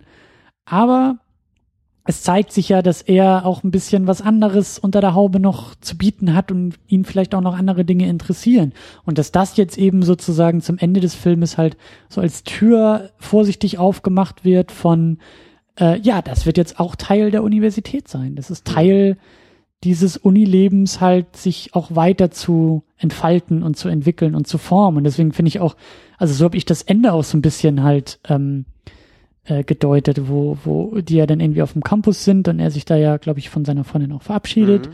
und dann die Jungs noch irgendwie dazukommen, blöden Kommentar, aber halt so dieses, ähm, diese Einheit davon. Also er, er, er sitzt, er kommt dann ja an im Hörsaal, er ist dann ja sozusagen endlich da, worum es eigentlich während der Uni geht, aber dann macht er sich erstmal gemütlich ja. und legt den Kopf irgendwie auf den Pult und, und äh, schließt die Augen. Ich finde auch noch gut, wie so. irgendwie der Lehrer reinkommt, sein Kumpel fragt so, who's this fuck? I think that's the teacher. Really? ja, genau. Aber, aber das ist halt so, ja. Und das also es, äh, ganz, ganz, ganz kurz nur, weil ich finde das irgendwie auch wieder interessant, weil eigentlich, eigentlich, es ist, es sind ja nur zwei oder drei Tage, die der Film irgendwie einfängt. Vier. Also oder dreieinhalb. Vier. Genau also eine sehr kurze Zeitspanne, die ja eigentlich auch noch zwischen Ferien und Semesterbeginn stattfindet. Also eigentlich gibt's eigentlich einen Film, den er sozusagen komplett, also wo es komplett um Unileben geht, also wo ist die Geschichte des Fünftsemesters, der schon länger studiert und aber mittendrin ist noch irgendwie auf der Suche nach Weißt du, was ich meine? Mhm. Also das wäre jetzt irgendwie so das nächste Kapitel, was vielleicht nochmal interessant wäre zu sehen von Linklater, der uns halt den Weg, was war das? Bei Dazed and Confused war es der letzte Schul, also Übergang Schule Ferien. Ja. Jetzt haben wir den Übergang Ferien Uni. Boyhood ist im Grunde genommen alles noch dazwischen bis zur Uni. So, jetzt fehlt irgendwie noch mal so ein Film über das Unileben selbst. Vielleicht. Hm. Keine Ahnung. Ja, ich will nicht Nein sagen. ja, man, man hört dein Grinsen nicht, aber man, aber ich sehe es gerade, ja. Ja, es, interessant ist ja auch dann, dass der Lehrer, hab ich mir notierte mich, äh, also wahrscheinlich, äh, bin ich mir nicht sicher, aber wahrscheinlich der zweite Erwachsene, den wir überhaupt in dem Film sehen nach dem Coach, ähm, schreibt an die Tafel, Frontiers are where you find them. Also Grenzen sind da, wo du sie findest. Auch so ein, ne, irgendwie, die Grenzen sind da, wo so, wo du sie dir selber setzt. Das ist Auch. auch so eine Einladung, so eine Ja. Aufforderung, sie Ja. auch zu finden, zu suchen, ne? Die Grenzen überhaupt erstmal zu suchen. Ja, und also ich sehe das eher so, ähm, so ein Aufruf dabei, dass die Grenzen sind nicht von ausgegeben. Die gibt's, wenn dann nur in dir, aber die, ja, äh, Die stellen nicht andere für dich auf. ja, genau. Die, die musst du dir selber. Und das ist für mich halt Universität gewesen. Das ist für mich Studium gewesen. So diese, Se- also im klassischen Sinne wirklich Selbstfindung. Ja, genau. So, wer bin ich eigentlich? Und was, was, was interessiert mich? Und was kann ich sein? Und was kann ich vielleicht nicht sein? Oder was will ich nicht sein? So all diese Fragen, die, die, die du auch an der Uni neben deinem ganzen Semester Tüdelü und äh, Hausarbeiten und äh, Klausuren und was da noch so unterwegs ist. Aber darum geht's halt auch an der, an der Universität. So, das ist, da, da werde ich jetzt mal irgendwie zum alten Mann, weil das wird heutzutage viel, viel zu wenig betrieben an der Uni. Heutzutage wird äh, in den meisten Studiengängen gesagt, dass da musst du ganz schnell durch und Ja. raus und rein in die Welt und, Und die Selbstfindung findet dann in den Sommerferien statt. wenn überhaupt. Ja. Oder du hast nachher irgendwann mal Zeit im Urlaub für oder auch nicht. Oder du hast dann schön deine Midlife-Crisis dafür. Weil da kann man sich auch noch mal schön selber finden. Ist vielleicht auch noch, jetzt kommen wir nämlich, das ist eine gute Überleitung zu meinem nächsten Punkt. Ja? äh, ist ja auch so, also die haben dann ja, ich glaube, drei Feiernächte, wo sie dann auch auf verschiedene Partys gehen. Also gehen ja den ersten Abend in diesen Club da, die Sound Machine, Diese Disco, ne? Ja, Wo genau. wirklich Disco-Musik Genau, noch ja. so End-70er-Musik sozusagen. und äh, dann in ihre Bude da und feiern dann noch weiter. Dann den nächsten Abend gehen sie wieder in die Disco, dann ist, gibt's diese Schlägerei, sie werden rausgeworfen und gehen in so einen Country Club irgendwie. Mhm. was durch die Kommentare, die man da hört, der auch anscheinend irgendwie in die Zeit passt, dass es da irgendwie aufgekommen ist. Zumindest in, Vor allen Dingen auch dieses Line-Dancing, was sie da machen. Ja, ne? genau. So, so, so, äh, was, was für mich halt ganz wichtig, ähm, der Moment sozusagen des Regionalen. Weißt du, das Kind, das, gut, du bist ein Berliner Kind, aber ich, ich kenne das aus dem Norden. Es gibt einfach echt so ein paar Lieder, wenn fettes Brot irgendwie aufgelegt wird mit Nordisch by Nature, dann ist es egal, ob du irgendwo im tiefsten Bauernnest auf dem Zeltfest feierst oder halt in Hamburg im dicken Club so. Das ist halt, also weißt du, das ist so eine Nordhymne im Grunde. Mm, genommen. okay, ja. Und das, das habe ich da so gesehen, als sie denn da ihre Country-Lieder mit Line Dance und jeder singt mit, weil jeder kennt's. Weißt du, in NRW sind es wahrscheinlich irgendwie so die Karnevalsklassiker, die da aufgelegt werden. In Bayern hast du wahrscheinlich deine ähm, Oktoberfestlieder? Trompeten und äh, Schuhplattler oder sowas, aber weißt du, so dieses Mhm. Regionale zu betonen und auch, auch so feiern zu gehen. Weißt du, so, so auf so einer regionalen Schiene feiern zu gehen. So, das fand ich da auch sehr interessant. Hm, ja, das habe ich gar nicht so. Also so Heimat, das Heimatgefühl auch zu, zu Ich feiern. habe gar nicht so. diese Verbindung da hergestellt, aber ist interessant. Ähm, und dann, also es sind übrigens vier Feiern, dann merke ich gerade. Dann den nächsten Abend gehen sie, werden sie eingeladen von so einem alten Kumpel von Jake zu so einer Punk-Party. Und dann wiederum der letzte Abend sind sie ja auf dieser äh, Künstlerparty. Und bei dieser Punk-Party sprechen ja auch Jake und Finnegan miteinander und Jake meint irgendwie, haben wir nicht irgendwie gerade so eine Identitätskrise, irgendwie an einem Disco, dann Cowboy und jetzt äh, ein Punk für eine Nacht. Und äh, Finnegan meint ja, dass es einfach die Fähigkeit ist zu adaptieren. Aber ich sehe da auch ganz viel einfach ähm, dieses Potenzial, was in jedem steckt. Irgendwie jede, also in denen steckt ein Punk vielleicht auf der einen Seite, irgendwo so ein Country-Typ, irgendwo so ein Disco-Typ oder dieser Künstler-Typ. Und wir müssen halt auf all diese verschiedenen Partys gehen und Mhm. oder und sowas, um uns ausprobieren. Ja. Und das ist keine Identitäts- oder vielleicht schon eine Art Identitätskrise, aber eher eine Identitätsfindung. Wir müssen uns ausprobieren und gucken, wo, wo fühlen wir uns am wohlsten, wo passen wir am meisten hin und Ja. wo wirken wir nicht, als ob wir ein Kostüm anhaben. Wie die zum Beispiel ein bisschen mehr wirken, wenn sie auf dieser Punkparty sind. Ja, und das ist halt auch, das ist auch Uni. So, Ja. Das ist auch Universität. Also ähm, diese Selbstfindungsphase. So, das hat auch damals im Studium hat das ein Dozent irgendwie zu uns gesagt in der Philosophie. Ich weiß gar nicht mehr, wie der das, der hat das so wahnsinnig gut ausgedrückt. Das ist auch schon Ewigkeiten her. Das war so, glaube ich, im ersten, zweiten Semester bei mir, dass der auch irgendwie so mittendrin so in einem Seminarbetrieb auf einmal irgendwie so ein bisschen off-topic wurde. Ich weiß gar nicht mehr, wie das kam, aber auch irgendwie so zu uns meinte von wegen, ja, also da muss man uns, also er hat uns adressiert als Plenum, so, da, da wollte er uns nochmal wirklich gratulieren zu dieser Studienwahl auch der Philosophie, denn das ist halt wirklich Selbstfindung äh, in Reinform, weil du halt auch, also das Philosophiestudium ist halt auch ein, ein unwirtschaftliches Studium. Weißt du, ich meine, kannst wahrscheinlich noch größer aufziehen und sagen, Geisteswas Geisteswissenschaften schlechthin, weil du bist halt dann nicht der ausgebildete Jurist oder der Chemiker oder der äh, Notar oder was auch immer oder der Mediziner, sondern du wirst als Geisteswissenschaftler, als Philosophiestudent, wirst du halt in die Welt gespuckt und, und ähm, ähm, hast erstmal keinen direkten Platz in der Welt. So. Was natürlich auch sehr, ähm, sehr anstrengend sein kann. So. Aber wenn man es im Studium, also wenn man das auch schon sieht im Studium und auch diese Selbstfindungsphase im Studium aktiv gestaltet und nutzt, dann ist das erstmal auch nichts, nichts Negatives, weißt du, so, weil, ähm, ja, ich glaube schon, dass es auch Studiengänge gibt und auch, auch Studien, ähm, also Menschen, die studieren, die das vielleicht verpassen im Laufe des Studiums, genau diese Fragen sich zu stellen. Das sind teilweise auch schmerzhafte Fragen. Das sind auch, auch, ähm, also es ist ein schmerzhafter Prozess, weil du halt, ne, so, äh, wie du sagst, Identitätsfindung, so, du musst dir jetzt erstmal gucken, was bin ich, was bin ich nicht, wer bin ich, wer bin ich nicht und so. Ähm, da musst du dich drauf einlassen. Und so ein Studium wie Philosophie äh, ist nichts anderes als das. Und ähm, ja, das ist, äh, da, da, da sehe ich halt irgendwie auch so den, den, den Papa Linklater, der das vielleicht irgendwie so der nächsten Generation gerne auf den, auf den Weg geben will. Irgendwie so diese, diese, diese Freude an der Jugend irgendwie auch. So genau da dran, genau da dran, an diesem sich ausprobieren zu können. So. Und das Ja. ist, also die, das, was du gerade gesagt hast, fasst es halt so perfekt zusammen, weil, weil du von Abend zu Abend, von Party zu Party dich halt komplett neu. Und das wirst du auch, glaube ich, nach dem Studium als jemand, der jetzt irgendwie relativ, also der jetzt zwei Jahre aus der Uni raus ist, das gibt's auch so in der Welt da draußen nicht. Also überhaupt so dieses, dieses, ähm, dieses durcheinandergewürfelt werden an der Uni im Studiengang.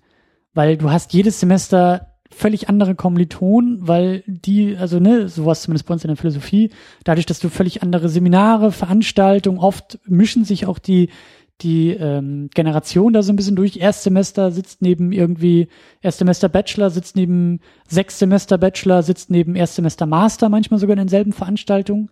Und dadurch wird halt auch dein Freundeskreis immer neu durchgemischt. Und ähm, das ist halt so eine Sache, das ist was, das ist was wahnsinnig Wertvolles und Positives, was dir halt ohne Uni so nicht mehr begegnet. So, dann hast du deinen Job oder Jobs oder auch nicht, aber diese, ja, das ist halt so Lebensphase. Ich Ja. weiß gar nicht, ich, ich will hier gar nicht den alten Mann raushängen lassen, aber das, das, da habe ich das irgendwie nur so wieder entdeckt, ja. Ja. Die Identitätsfindung, ja, die Selbstfindung bei der ganzen Sache. Und das finde ich ist eben auch das Schöne bei dem Film. Das ist bei weitem nicht abgeschlossen. Also der Film endet für mich auf so einer, auf so einer offenen Note von, hier beginnt gerade erst Mhm. etwas. Und hier realisiert Jake auch für mich in dem Moment, wo er da diesen Kopf auf den Tisch legt und diese drei, vier durchfeierten Nächte hat und jetzt auf einmal im Hörsaal ja eigentlich mit dem konfrontiert wird, worum es ja wirklich geht. So, Aber eigentlich auch nicht, ne? also Ja, vermeintlich geht, ne? Wenn man sagt, du gehst studieren, dann hast du deinen Ja. Arsch in den Hörsaal zu bewegen und da jemandem an der Tafel irgendwie. Aber eigentlich geht es darum, äh, nachts wach zu bleiben und in der Uni zu schlafen. Ich würde sagen, es geht um beides. Also beide Facetten so. Aber natürlich, es geht eben auch, auch darum. Und das, ist- das ist für mich das Ende des Films, dass Jake das auch gerade realisiert und auch genießt. Hm. Dass er weiß, das wird jetzt so die nächste Zeit meines Lebens sein. Sagen Sie doch auch irgendwie, sagen Sie nicht, Das wird ein langes Jahr, aber auch ein gutes. Irgendwie sowas. Und das ist es auch, was wir letztes Mal hatten bei Dazed and Confused, was Matthew McConaughey halt nicht konnte. Oder diese Position hatte er ja nicht mehr, weil er schon derjenige ist, der da eigentlich, also ne, er war ja aus der Schule raus und jetzt haben wir hier ja auch den, den einen Typen, der ja eigentlich schon gar nicht mehr in die Uni gehört. Auch dieses nicht loslassen können, aber dieses abschließen können vielleicht. Das trifft es vielleicht ganz gut, weißt du, so, ja. Die Typen gibt's halt auch dann. Oh Mann. Oh Mann, ich wollte eigentlich noch ein bisschen über Linklater sprechen. Lass uns das auch noch ein bisschen tun. Ähm, Gerade weil du sagst, es ist ein, ein, ein großer, äh, also du bist ein großer Fan von Linklater. Ähm, was ich hier auch interessant fand, ähm, habe ich jetzt leider nicht so viel recherchiert oder recherchieren können, aber diese Verortung in Texas. Linklater, der aus Texas kommt, ich glaube auch, also zumindest als Hauptwirkungsstätte jetzt, glaube ich, auch Austin hat. Ja, ich, also ich glaube, er ist da hingezogen äh, für sein Studium damals.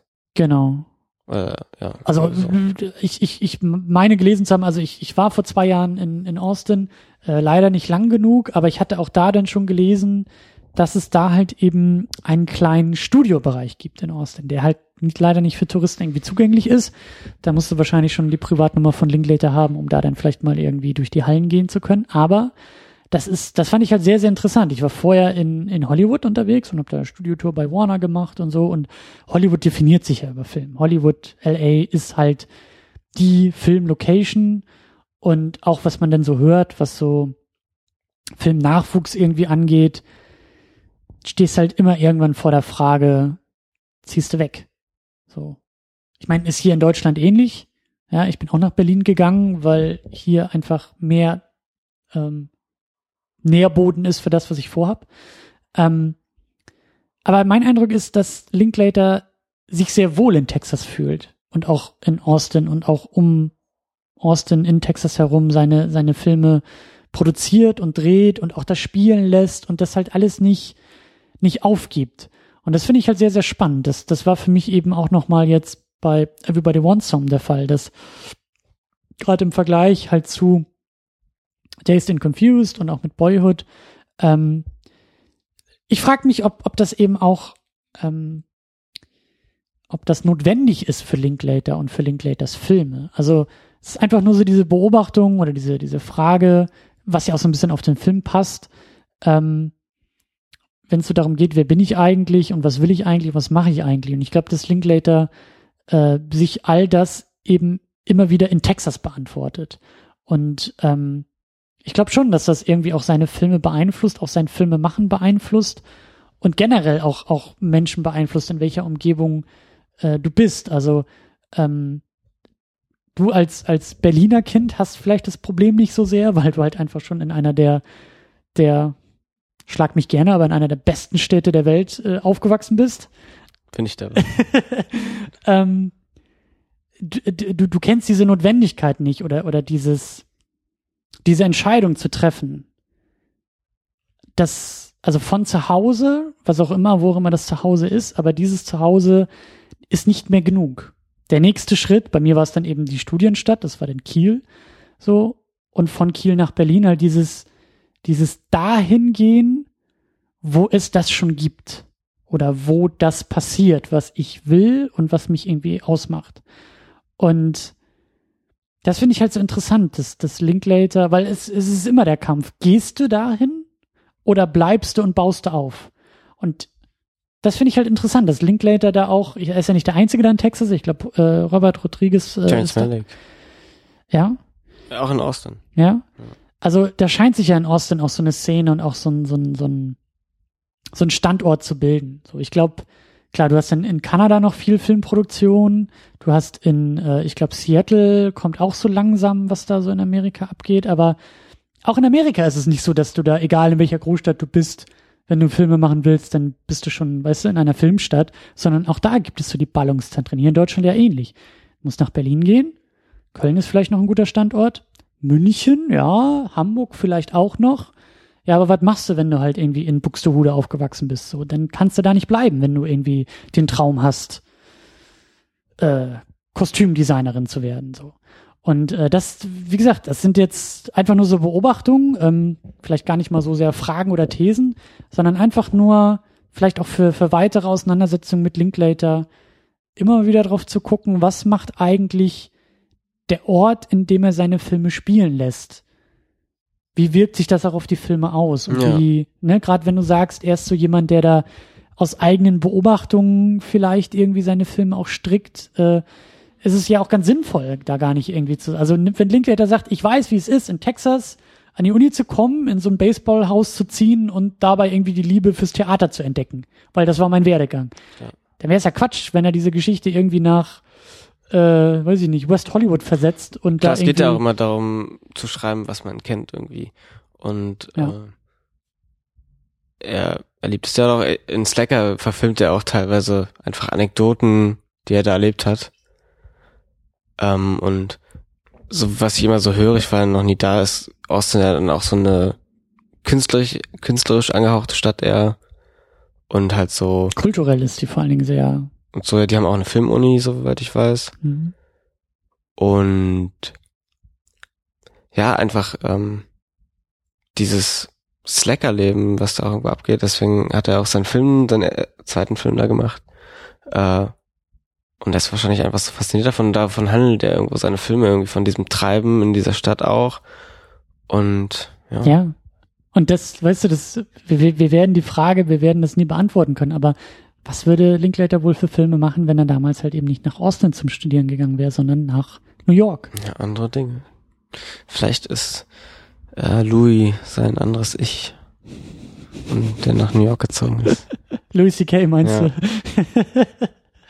ja, ich, ähm, das würde mich schon wundern, weil Louis doch manchmal ein bisschen sehr, ähm, ich will sagen pessimistisch, aber Louis Blick auf die Welt ist ein anderer als Linklaters Blick. So. Ja, das stimmt schon. Aber- ja, natürlich, Aber auch das- so ein genau das sehr ja- New York geschärfter Blick. Ne? Genau, darum geht es ja gerade. So, wie sehr formt dich deine Umgebung Klar, auch im Fall. künstlerischen Und, Machen und. Werden? Weiß nicht, ja, natürlich. Ich meine, wenn man letztens auch drüber geht, wenn ich hier im Prenzlauer Berg bin irgendwie, wäre ich hier aufgewachsen und würde ich hier immer durch Straßen laufen, wo alles schön gestrichen ist und keine Ahnung, die Leute alle so nett gucken und so. Das fühlt sich anders an, man ist anders drauf, man gibt sich anders und man denkt über andere Sachen nach und ja, auf jeden Fall. Ja. Das ist ein ganz starker Teil davon irgendwie. Deswegen ordnet man ja auch Stadtteilen und Städten auch so eine Identität immer zu, äh, die dann ja auch irgendwo Teil von einem wird. Also deswegen äh, gibt's ja diesen ähm, Lokalpatriotismus irgendwie, weil man sich identifiziert mit dem, wo man irgendwie wohnt, weil das Teil von einem wird und ja, einen super dort prägt. Ich glaube, ich bin halt auch irgendwie, keine Ahnung, wenn man sich jetzt auskennen würde, ja, Morbid hat mich dann auch geprägt. Ich bin irgendwie dann Morbid, also keine Ahnung. Stimmt, ja, die- dieses, dieses, dieses Lokale kann man ja noch weiter runterbrechen, so, da hast du recht. In Berlin sind es tatsächlich die, die Stadtteile, so, Ja. das ist, äh, ja. Auf jeden Fall, ja. Ich, ich merke das auch, ähm, so das Schleswig-Holstein kriegst du auch nicht so sehr aus mir raus. Also, ähm, da gibt's schon auch so ein paar ähm, Facetten und auch so der Menschenschlag, den man so mit dem Norden assoziiert, so mit dem kann ich mich halt auch sehr gut identifizieren und und äh, habe da sofort auch irgendwie eine Verbindung zu anderen Menschen, die auch aus der Ecke kommen. So, Ja. und das ist schon klar. Ja, man wächst halt damit auf und das sind wahrscheinlich auch irgendwo die prägendsten Erfahrungen und Momente, die man da erlebt. Und die wachsen dann mit einem. Das kriegt man nie wieder raus. I'm sorry. ja. Aber wie gesagt, also gerade bei Linklater und diese, diese, diese Bezogenheit zu Texas und das eben auch, also mich hatte das damals auch echt überrascht, als ich in den USA war ähm, und ich mich dann vor Ort da so ein bisschen eingelesen habe, was in Texas auch echt, also das hat mich einfach überrascht, dass in Austin äh, Filmstudios wirklich stehen. Das sind im Vergleich zu, zu, zu Hollywood und zu Warner, die da irgendwie, glaube ich, 40 Hallen oder so stehen haben, die wirklich riesengroß sind. Es ist ein Witz, weil ich glaube, in Austin stehen irgendwie zwei oder drei Hallen, äh, so, wo du sagst, gut, da ne? Hm. Es ist, äh, ist größentechnisch überhaupt nicht vergleichbar. Aber mich hat's einfach überrascht, dass es das da gibt. Ja. Und dann habe ich gelesen, dass Robert Rodriguez seine beiden Sin Cities wohl da komplett in Austin is Nine gedreht hat. So, und du denkst ja, ah, krass, das, das, das gibt es und das geht. Und ähm, Ja, ist wahrscheinlich auch so eine Wechselwirkung. Also ähm, Slacker hat er damals auch so als Sommerprojekt irgendwie gemacht mit Leuten, die er halt kannte. Und ja, wenn man den Film dann sieht und hört, was er dazu zu sagen hat, es gibt ein schönes Audiokommentar auf YouTube übrigens zu, ähm, merkt man, dass halt der Film ganz stark von der Stadt inspiriert ist und er halt die Stadt auch so zeigt, er sie sieht und das halt so eine Wechselwirkung da stattfindet. Und er dann Austin zum Film macht und Mhm. Austin den Film zu, jetzt weiß ich nicht mehr, bin ich aber verwirrt, aber Austin wird zum Charakter in dem Genau, Film, zu ja. einem eigenen, zu einer eigenen Figur Ja. quasi so. Ja. Und für mich ist das ja immer wieder ähm, dann so der Brückenschlag Richtung Deutschland, so die Frage, was geht hier? Also wie, wie, wie, wie vergleichbar ist das vielleicht mit, mit Deutschland so? Und na, hier geht's noch gar nicht so richtig, weil die Leute Angst haben, äh, dass Deutschland uncool ist und deswegen was anderes machen wollen. was ich ja, äh, ja, ich weiß nicht. Also äh, auch hier gibt es das Phänomen, dass sich in den großen Städten viel ballt, was natürlich wirtschaftlich äh, Hm. völlig verständlich ist. So. Aber ich frage mich halt auch, seitdem ich da diesen Wir sind die Flut gesehen habe und, und auch auf der Genrenale so richtig schöne Kurzfilme, die wirklich auch mit, mit Sprachfärbung gearbeitet haben und damit sofort irgendwie ein, so ein Horrorfilm auf der Alm, da muss halt hartes Bayerisch geredet werden. Und da, da bist du auch sofort auf der Alm, wenn du hörst, wie die Figuren Bayerisch reden. Und ähm, ja, wie, also ich, ich das habe ich mich seitdem halt auch immer wieder gefragt. Wie vor Ort, also welche Orte gibt es hier in Deutschland, die halt eben nicht der Berliner Fernsehturm sind, der Kölner Dom sind oder äh, weiß ich nicht, der Münchner Biergarten so. Aber wo, wo gibt es denn hier noch, weißt du, Orte, Regionen, wo es halt, also ich, das ist ja meine These. Hier gibt es noch ganz, ganz viel, was Ja, überall anders. funktioniert und Das filmisch. beweist ja doch auch Linklater irgendwie mit seinen Filmen, ne, dass Austin irgendeine kleine Stadt in Texas und irgendwelche Leute, die da Uni machen, und dann kannst du über alles einen Film machen. Und es ist interessant, weil dieser Planet irgendwie, es klingt so doof, aber es ist halt einfach interessant, was wir hier für komische Wesen sind und hier so treiben. Aber das, das, das, das ist vielleicht der, der Punkt, auf den ich hinaus will. So mit die, die Fragestellung könnte ja vielleicht sein, was hat meine Umgebung für eine Geschichte zu erzählen? Genau, ja. Weißt du, so, das ist klar, dass irgendwie der, äh, ich bin irgendwie äh, der N20er verloren in Berlin, ja, das passt vielleicht auch ganz gut auf Berlin als Stadt und als Umgebung, weil du dich ja sehr leicht verliert, also verlieren kannst und verlieren, äh, fühlen kannst. Aber was für eine Geschichte wird da im schleswig-holsteinischen Wattenmeer vielleicht ja. erzählbar sein? Deswegen ist es so wichtig, halt persönliche, persönlich Filme zu machen. Genau. persönliche Geschichten zu erzählen und halt nicht genau. irgendwas nachzumachen und irgendwelche, keine Ahnung, irgendwelche Konventionen zu folgen und Genre-Mustern und sowas. sondern- Und ich glaube, dass das, dass diese, dass diese Linklater Moment treibende, sich im Moment treiben lassende Filme, ich habe das Gefühl, das passt irgendwie. Das ist vielleicht auch mein Klischee von Texas oder von diesen Umgebungen, die er da zeigt, aber es passt irgendwie so wunderbar. Ja. Also ich, ich, ich kann mir das nicht vorstellen, dass da eine Truppe dieser Jungs, äh, gut, 1980 schon gar nicht, aber auch nicht in der Gegenwart, so lässig durch New York sich treiben lässt. Da ist viel mehr Hektik, da ist viel mehr, da ist viel mehr Geschwindigkeit. Und dieser Film ist ja gerade so toll, weil der so hinplätschert. Ja. Und dann sitzt man halt eher in der Runde und äh, singt äh, Rappers Delight äh, im, im, im, im, im Sportwagen durch die Gegend und so. Das sind so Momente, die passen auch auf diese Umgebung. Ja, und das wirkt dann, also authentisch ist vielleicht das falsche Wort, aber einfach so ehrlich. Und ja, so sollte man Film machen. Also Alejandro Jodorowsky würde sagen, the honest way. Du darfst das. Du bist angehender Filmstudent. Ich äh, halte mich mit solchen Sätzen zurück, wie man Filme macht. Aber ich. Naja, ich, das will ich jetzt auch nicht sagen, aber es sollte nicht jeder danach streben, der nächste Spielberg zu sein.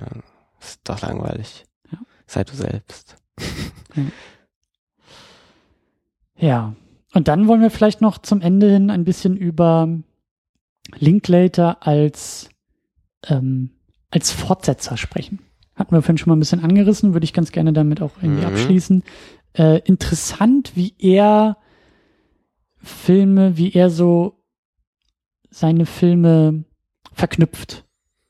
Ja, also wir, wir haben jetzt mit Everybody Wants Some, wie es ja so schön heißt, den spirituellen Nachfolger zu Dazed and Confused. Ich glaube, wann, wann war Dazed nochmal? So Mitte 70er? 74, 75, 76? Ja, weiß nicht. Bestimmt. Irgendwo da. Aber auf jeden Fall nicht mehr als zehn Jahre sozusagen inhaltlich zwischen diesen Filmen. Ja. Ähm, weil Everybody Wants Some ist 1980 verortet. Ähm, und wie wir gesagt haben, eher so eine Collage, also Figuren, die collagenhaft irgendwie zusammengeklebt werden, ähm, die Aspekte anderer Figuren aus dem spirituellen Vorgänger haben und Motive, die sich vielleicht durchziehen, aber anders durchleuchtet werden. Dann sagt er selber, dass er Boyhood noch so dazwischen irgendwie sieht. Ähm, finde ich, finde ich wahnsinnig interessant, dass, dass er sich ja anscheinend eher, also die Filme sind keine Erzählung, keine klassischen Erzählungen, haben wir vorhin ja auch gesagt. So, Und genauso Plot? wirken, funktionieren Fort Fortsetzungen, ne? Nicht Genau. auf narrativer Ebene, sondern auf. auf emotionaler Ebene, Genau. auf situativer Ebene, ähm, oder halt eben, ne, auch, auch so ein bisschen mit dem, also er spielt da ja auch so ein bisschen mit der Zeit, indem man das Ding irgendwie so ein paar Jahre später setzt und damit auch so ein bisschen kulturell verschiebt, ne, sondern kommt halt irgendwie mehr die, weißt du, so der, die Disco-Musik ist auf dem Weg nach draußen, hier jetzt, ähm, Ja, Linklater und Zeit ist auch so ein Thema, was ich noch nicht geknackt habe. so auch mit der Before-Reihe, ne? Und Boyhood geht's ja auch eigentlich ganz viel um Zeit dann, wie das uns formt. die Before-Trilogie ist ja eigentlich das, das ähm, ungewöhnlichste bei ihm so, weil es ist tatsächlich eine Trilogie, da macht er das tatsächlich mal, dass er auch exakt die gleichen Figuren nimmt. Mhm. Ja, dass er diese beiden Figuren wirklich ja eigentlich 20 Jahre ähm, vielleicht auch eher aus pragmatischen Gründen. Also, damit er nicht in, nach, damit er nicht 60 Jahre an einem Film arbeiten muss, der dann sieben Stunden lang ist oder so. Naja, schon, aber es ist, es ist halt, es ist, ich, also ich finde es so interessant, dass, also in meinen Augen sind halt die besten Figuren, die er jemals gemacht hat, sind eben äh, Celine und Jesse so. Äh, Oder hießen sie so, ja, ne? Ja. Ja. Ähm, auf jeden Fall die beiden aus, aus der, aus der Before-Reihe, die ja halt so, ähm, die er uns ähm, weitererzählt. Und dieses Weitererzählen tut er ja sonst nicht. Also wirklich mit diesen Figuren weiter zu erzählen. Und gleichzeitig, das ist ja das, was du auch gerade meintest, spielt er wieder mit der Zeit, weil es ist nicht ein Jahr später oder ein halbes Jahr später oder ein Sommer später oder sowas. Es sind gut und gerne zehn Jahre zwischen diesen Filmen, sodass eigentlich eigentlich auch da sind schon wieder fast andere Figuren geworden. Mhm. Haben den gleichen Namen, aber sind zehn Jahre älter und sagen, ich habe eine gescheiterte Ehe hinter mir und wir hätten damals uns irgendwie anders verabreden müssen. Weißt du so, das ist, da ist so viel passiert, was auch ungewöhnlich ist für so eine Fortsetzung. Ja. Ja, beschreibt so auch irgendwie so diese Absurdität davon, wie sich Zeit anfühlt und dann, weißt du, wird es gedreht innerhalb von so einer riesigen Zeitspanne und man muss so lange warten, bis der nächste Teil ins Kino kommt und dann ist alles fertig gedreht, das kannst du dir das doch in einem Triple Feature irgendwie geben. Mhm. Halt wie irgendwie Erinnerungen, die du aufsammelst und dann kannst du die alle auf einmal angucken, Mhm. obwohl das über so eine lange Zeitspanne passiert ist. Und gleichzeitig wissen wir auch nicht, ob es weitergeht. Ja. Vielleicht kriegen wir in, weiß ich nicht, acht Jahren, neun Jahren, wann war der letzte? Ich glaube, vor zwei Jahren. 2013, Schon so lange her? ich glaube.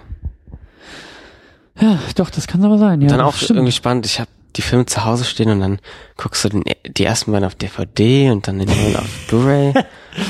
Die nächsten streamst du dir dann Du direkt in fühlst so deine die Uhr. Zeit und wie das irgendwie du nicht ganz greifen kannst. Du kannst das irgendwo festmachen an, wie die Leute aussehen, Mhm. aber du kannst, es ist immer schwer zu greifen, weißt du. War das nicht ein Detective, wo jemand sagt, Time is Rubber Band? So, das ist doch die perfekte Beschreibung und das beweist es ja irgendwie. Also, das ist so, manchmal zieht sich so in die Länge und dann kannst du Mhm. wieder zusammendrücken und sowas. Das ist so eine, so was Absurdes. Mhm. Auch ja irgendwie, ich meine, wie er dann seine Filme strukturiert in so Momentaufnahmen und Zeit spielt irgendwo eine Rolle, aber irgendwo auch nicht. Und spielt dann Zeit nur eine Rolle, während wir sie erleben und danach nicht mehr. Das ist interessant. Ist mir gerade so eingefallen. Hm. Gerade bei Boyhood spielt er ja auch ganz, ganz deutlich mit Zeit. Also den hat er ja wirklich sehr, ähm, sehr durchformalisiert durch Mhm. dieses Konzept von, was waren es, 18? Hat, nee, wie lange hat er? Zwölf Jahre, Zwölf Jahre. gesagt, ne? Ja. Zwölf Jahre immer mal wieder. Da darfst du eigentlich, glaube ich, auch keinem Produzenten irgendwie so pitchen im, im Meeting. So, ich glaube, das machst du einfach nebenbei. Ja. Da kannst du, glaube ich, keine großen äh, Geldtöpfe für erwarten. Aber er hat's halt gemacht so und ausprobiert und ähm, ja. Ja, was so, ich weiß nicht, ich kann bei Nolan habe ich irgendwie ein Gefühl dafür bekommen, was er an Zeit so interessant findet und was er mir darüber erzählen will. Aber bei Ich Linklater glaube, ist es noch Nolan, so. Nolan spielt auch noch mehr mit dem Medium, also mit dem Ja. Medium Film so. Und, und Linklater auch? Ja, ich habe das Gefühl bei Linklater eher, dass er so auf das Medium überträgt, wie unsere Wahrnehmung von Zeit so funktioniert. Unsere Gedanken, weißt du, unsere Erinnerungen. Linklater ist emotionaler dabei Ja. und, und, und äh, Nolan ist da verkopfter. Also Nolan ist der Techniker. Würde ich auch nicht unbedingt sagen. Also ich finde bei Nolan ist auch immer viel noch äh, diese Vergänglichkeit dabei in jedem Film, also in Inception vor allem und in Interstellar und so. Als Motiv, ja. Ja. Aber ich würde nicht sagen, so sehr als Formspiel. Ich finde schon irgendwie. Ja? Ja. Hm. Also es hat mich selber überrascht, als ich Inception jetzt nochmal geguckt habe, aber hat auch emotional bei mir gewirkt, wie er damit umgeht. Na, aber ja, ja, ja, das, ja, stimmt. Also, Und bei LinkedIn ist halt auch, weißt du, das ist vielleicht wahrscheinlich eher das Ding, ne? Er zieht seinen Film nicht so auf, dass er irgendwie, dass du, wie du sagst, immer in die Rippe gestoßen bekommst, na, so war das damals, willst du nicht da wieder zurück? Sondern er erzählt's dir so, als ob es deine eigene Erinnerung irgendwie wäre und dadurch wird's nostalgisch. hm. Das irgendwie kann ich mir vorstellen, also da habe ich das Gefühl, dass das das ist, was er in Zeit so in die, in die Form übernimmt. Hm. Ja. Der Linklater. Da haben wir uns den noch mal ein bisschen, ein bisschen zurechtgelegt. Es gibt ja immer noch einen Aspekt von Linklater, den ich, also der mir unbekannter ist oder den ich weniger einordnen kann. Das ist so ein bisschen der, wie soll ich sagen, der, der Linklater, bei dem ich das Gefühl habe, das, was wir so rausgearbeitet haben und was wir an ihm schätzen oder was ich an ihm schätze, am wenigsten zur Geltung kommt. Das ist für mich sowas wie School of Rock. Oh, das ist aber, also ich finde, das ist ein sehr Linklater-reger Film. Den habe ich halt, muss man dazu sagen, ich habe ihn einmal geguckt vor, weiß ich nicht, zehn Jahren oder sowas, als er rauskam. Oder 15 Jahre schon. Und da war mir Linklater noch gar kein Begriff. Den habe ich halt wirklich so als Jack Black Komödie geguckt. Und Ich da hat er gut ja. funktioniert. Oder den Bernie, den fand ich, den habe ich vor ein paar Jahren erst geguckt. Den fand ich jetzt auch gar nicht so. Ja, gut, da war es wieder dieser regionale Geschichtenerzähler, weil das ja, glaube ich, echt so eine Geschichte da Mhm. irgendwie in Texas war von diesem Bernie. Da sind immer diese Filme, wo er dann was adaptiert. So Scanner Darkly ist der Philip K. Dick Roman. Die- Scanner Darkly, den habe ich noch ganz weit oben auf meiner Liste, den will ich unbedingt gucken. Aber auch da, genau, das ist dann irgendwie, oder, oder sagen wir es mal so, das sind oft Filme, bei denen ich von außen gar nicht so sehr ähm, quasi diesen Linklater-Ansatz irgendwie erkenne oder den, den, den Pitch vielleicht nicht so ganz als Linklater-Film verstehe. Everybody Wants Some, äh, da muss ich mir nur das Cover angucken und dann weiß ich sofort, das ist ein Linklater. Ja, weil es halt komplett persönlich ist. Und wenn Genau. dann, ja. Genau. Ist auch wieder interessant, wie er, also jetzt hat er wieder ein Buch adaptiert, glaube ich, ein Roman. Ähm, und dann kommt, also er hatte zwei Filme in der Pipeline, einen mit Steve Carell und noch jemand anderen und dann irgendwas mit Kate Blanchett. Und mal schauen, wie jetzt die Entwicklung so weitergeht. Mhm. Ist vielleicht irgendwie, ist da einfach dieser, keine Ahnung, Filmmacher, der Drehbücher schreibt und adaptiert und dann hat er diese Momente, wo er, keine Ahnung, Erinnerungen sammelt und das rauslässt. Vielleicht gibt's da so, also, weil ich äh, verstehe schon, da, wenn man da irgendwie zwei Linklaters sieht, zwei sch- verschiedene Arten von Filmmacher irgendwie, aber die Linie da ist auch äh, sehr verschwommen. Also es gibt vor allem so einen Film, der ist Fast Food Nation von ihm, wo er wirklich die erste Hälfte diesen anderen Linklater macht und dann ab der zweiten Hälfte kommt auf einmal Ethan Hawke und der Junge aus Boyhood und dann wird es einfach der nächste Linklater Talkie Film. Ja. Ja, Hast du Waking Life mal gesehen? nee, der fehlt mir noch. Hm. Da hat er einen Klartraum adaptiert von sich, ne? Das der ist auch total abgefahren. Also der, der ist wirklich, auch stilistisch ist er einfach total abgefahren, weil er dieses Scanner Darkly-Prinzip Mhm. genommen hat, der sozusagen ein, ein Live-Action-Film überzeichnet, also auf dem, Rotoskopie oder so. genau. Und dann aber gleichzeitig wechselt der Zeichenstil irgendwie alle paar Minuten, alle paar Szenen. Äh, ich glaube sogar manchmal mitten in der Szene so. Was das, also da ist für mich der Pitch, das ist Linklater. Ja, Mhm. Träume zu verfilmen, philosophisch suchend lässt er seine Hauptfigur durch diese Träume stolpern. Dann haben wir die beiden aus der Before-Trilogie auch in einer kurzen Episode dabei, die irgendwie auch im Bett nebeneinander liegen und sich über Träume irgendwie austauschen. So, das, das macht halt dann diese Inszenierung. Das, das ist für mich auch ein Linklater. Hat für mich halt irgendwie nicht so ganz funktioniert. So, aber auch da das ist für mich auch ein Linklater. Ich sag auch, Boyhood ist ein tolles Experiment, was für mich schlussendlich nicht so ganz aufgegangen ist. Aber das mag ich bei Linklater, dass er diese Experimente überhaupt wagt. Ja. Und, und, und ähm, da einfach äh, auf eine gewisse Art und Weise Film auch noch mal ein bisschen anders denkt. Klar, es geht ja dann im Endeffekt auch weniger darum, das irgendwie gut oder schlecht zu kategorisieren, sondern Ja. Film. Aber gut, dann ähm, würde ich sagen, geht uns, glaube ich, auch das Linklater-Potenzial nicht komplett aus. Können wir auch noch mal schauen, ob wir den irgendwann mal wieder dazu holen. Und wir haben ja auch noch eine große Malik-Baustelle vor uns. Da bin ich selber gespannt. Song to Song hatte mich diesen Sommer nicht so ganz überzeugen können, aber wir haben ihn zusammen geguckt. Und du äh, seitdem versuchst du mir Night of Cups schmackhaft zu machen. und ich äh, sehe auch schon den irgendwann hier so in der Sendung als Ja. Thema. Oh, wir können auch noch Lars von Trier machen Den müssen wir auch noch machen. und Gaspar Noé und Harmony Korine bin ich gerade dabei. Auch coole, So- coole Leute. Wir haben uns, uns geht das äh, Thema und der Stoff nicht aus. Niemals. Vor allem jetzt, wo der Herbst kommt, der Winter kommt, dann haben wir wieder erst recht Zeit. Weißt du, denn Tageslicht gibt's eh nicht mehr. Ja, Dann oh Gott, ich hab keinen Bock darauf. brauchen wir eh nicht mehr vor die Tür zu gehen, dann können Nein. wir auch Filme gucken. Kann Linklater nicht so einen Film machen, der im Winter spielt, damit ich weiß, was ich im Winter machen kann? Ich Das- weiß aber nicht, was ich da machen soll. Das wäre doch für Studium so eine schöne Special Effects Arbeit. Du schnappst dir so einen Linklater-Film und machst per CGI alles irgendwie zu so einer Winter, Das finde ich gut. zu so einem Winterszenario. Gerade wenn sie da mit ihren Hotpants durch die Hitze Texas irgendwie latschen, dann musst du da so einen Schneeanzug drüber, drüber basteln. Das finde ich schön. Aber gleicher Film, weißt du? Ja. Ich mach's. Ja. Stehen sie im Schnee auf dem Dach ihres Hauses und schießen dann mit Das wäre dem auch Golfschläger langweilig, so ein Film. Da, da würden die Leute die ganze Zeit nur äh, durch den Schnee und sagen, scheiße, es ist kalt, lass mal wieder rein.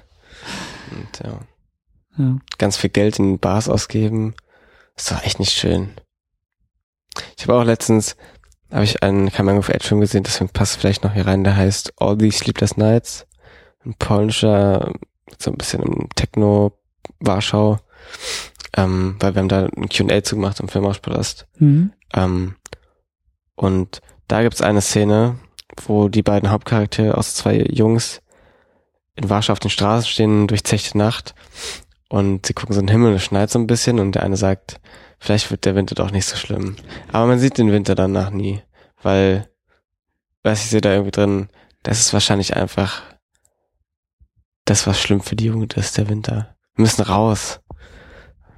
Müssen was erleben und der Winter macht uns kaputt. Ich würde sagen, nicht nur für die Jugend. Ich würde sagen, ich, ich glaube nicht, dass das jemals aufhört. Dieses Ja. Gefühl von Winter, der uns in die Häuser bringt und das Leben so ein bisschen zusammenschrumpft. Aber Das müssen wir echt noch ändern in Berlin. so weit sind wir noch nicht. Vor allen Dingen, ich freue mich auf den Herbst. Herbst hier in Berlin ist auch noch sehr, sehr schön. Nee, das mag ich auch nicht. Also du hast, du hast halt nicht 28 Jahre deines Lebens im Dauerherbst gelebt. Ich kenne ja nur diese eine Jahreszeit und sie hier auch mal ein bisschen trockener zu erleben und Aber ich fahre nach Leipzig und dann gehe ich einfach den ganzen Winter ins Kino. so machen wir das. Ja. So machen wir beide das.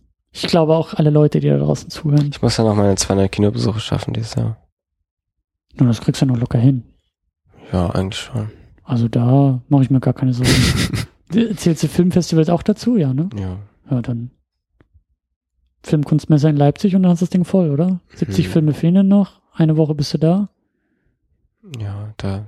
Jeden 20. Tag zehn Filme ist doch normal bei dir, oder? Ja. Ich, ich will wieder so viel gucken. Ich konnte so wenig gucken in letzter Zeit. Aber. Ja. Ach, der, der Kinosommer war jetzt auch nicht so, ja, das, so prickelnd, oder? Also ich nee, würde nicht sagen, dass man das erstmal und ich weiß nicht, ich muss dann arbeiten und ich will eigentlich nur Filme gucken den ganzen Tag. Warum darf ich das nicht? Kommt noch alles.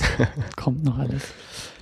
Aber gut, in diesem Sinne versuchen wir ein wenig äh, in den Herbst und in, wir sind jetzt auch in der Nacht schon angekommen, in die Nacht zu entlassen. Ähm, wir finden dich ja wie immer bei Twitter.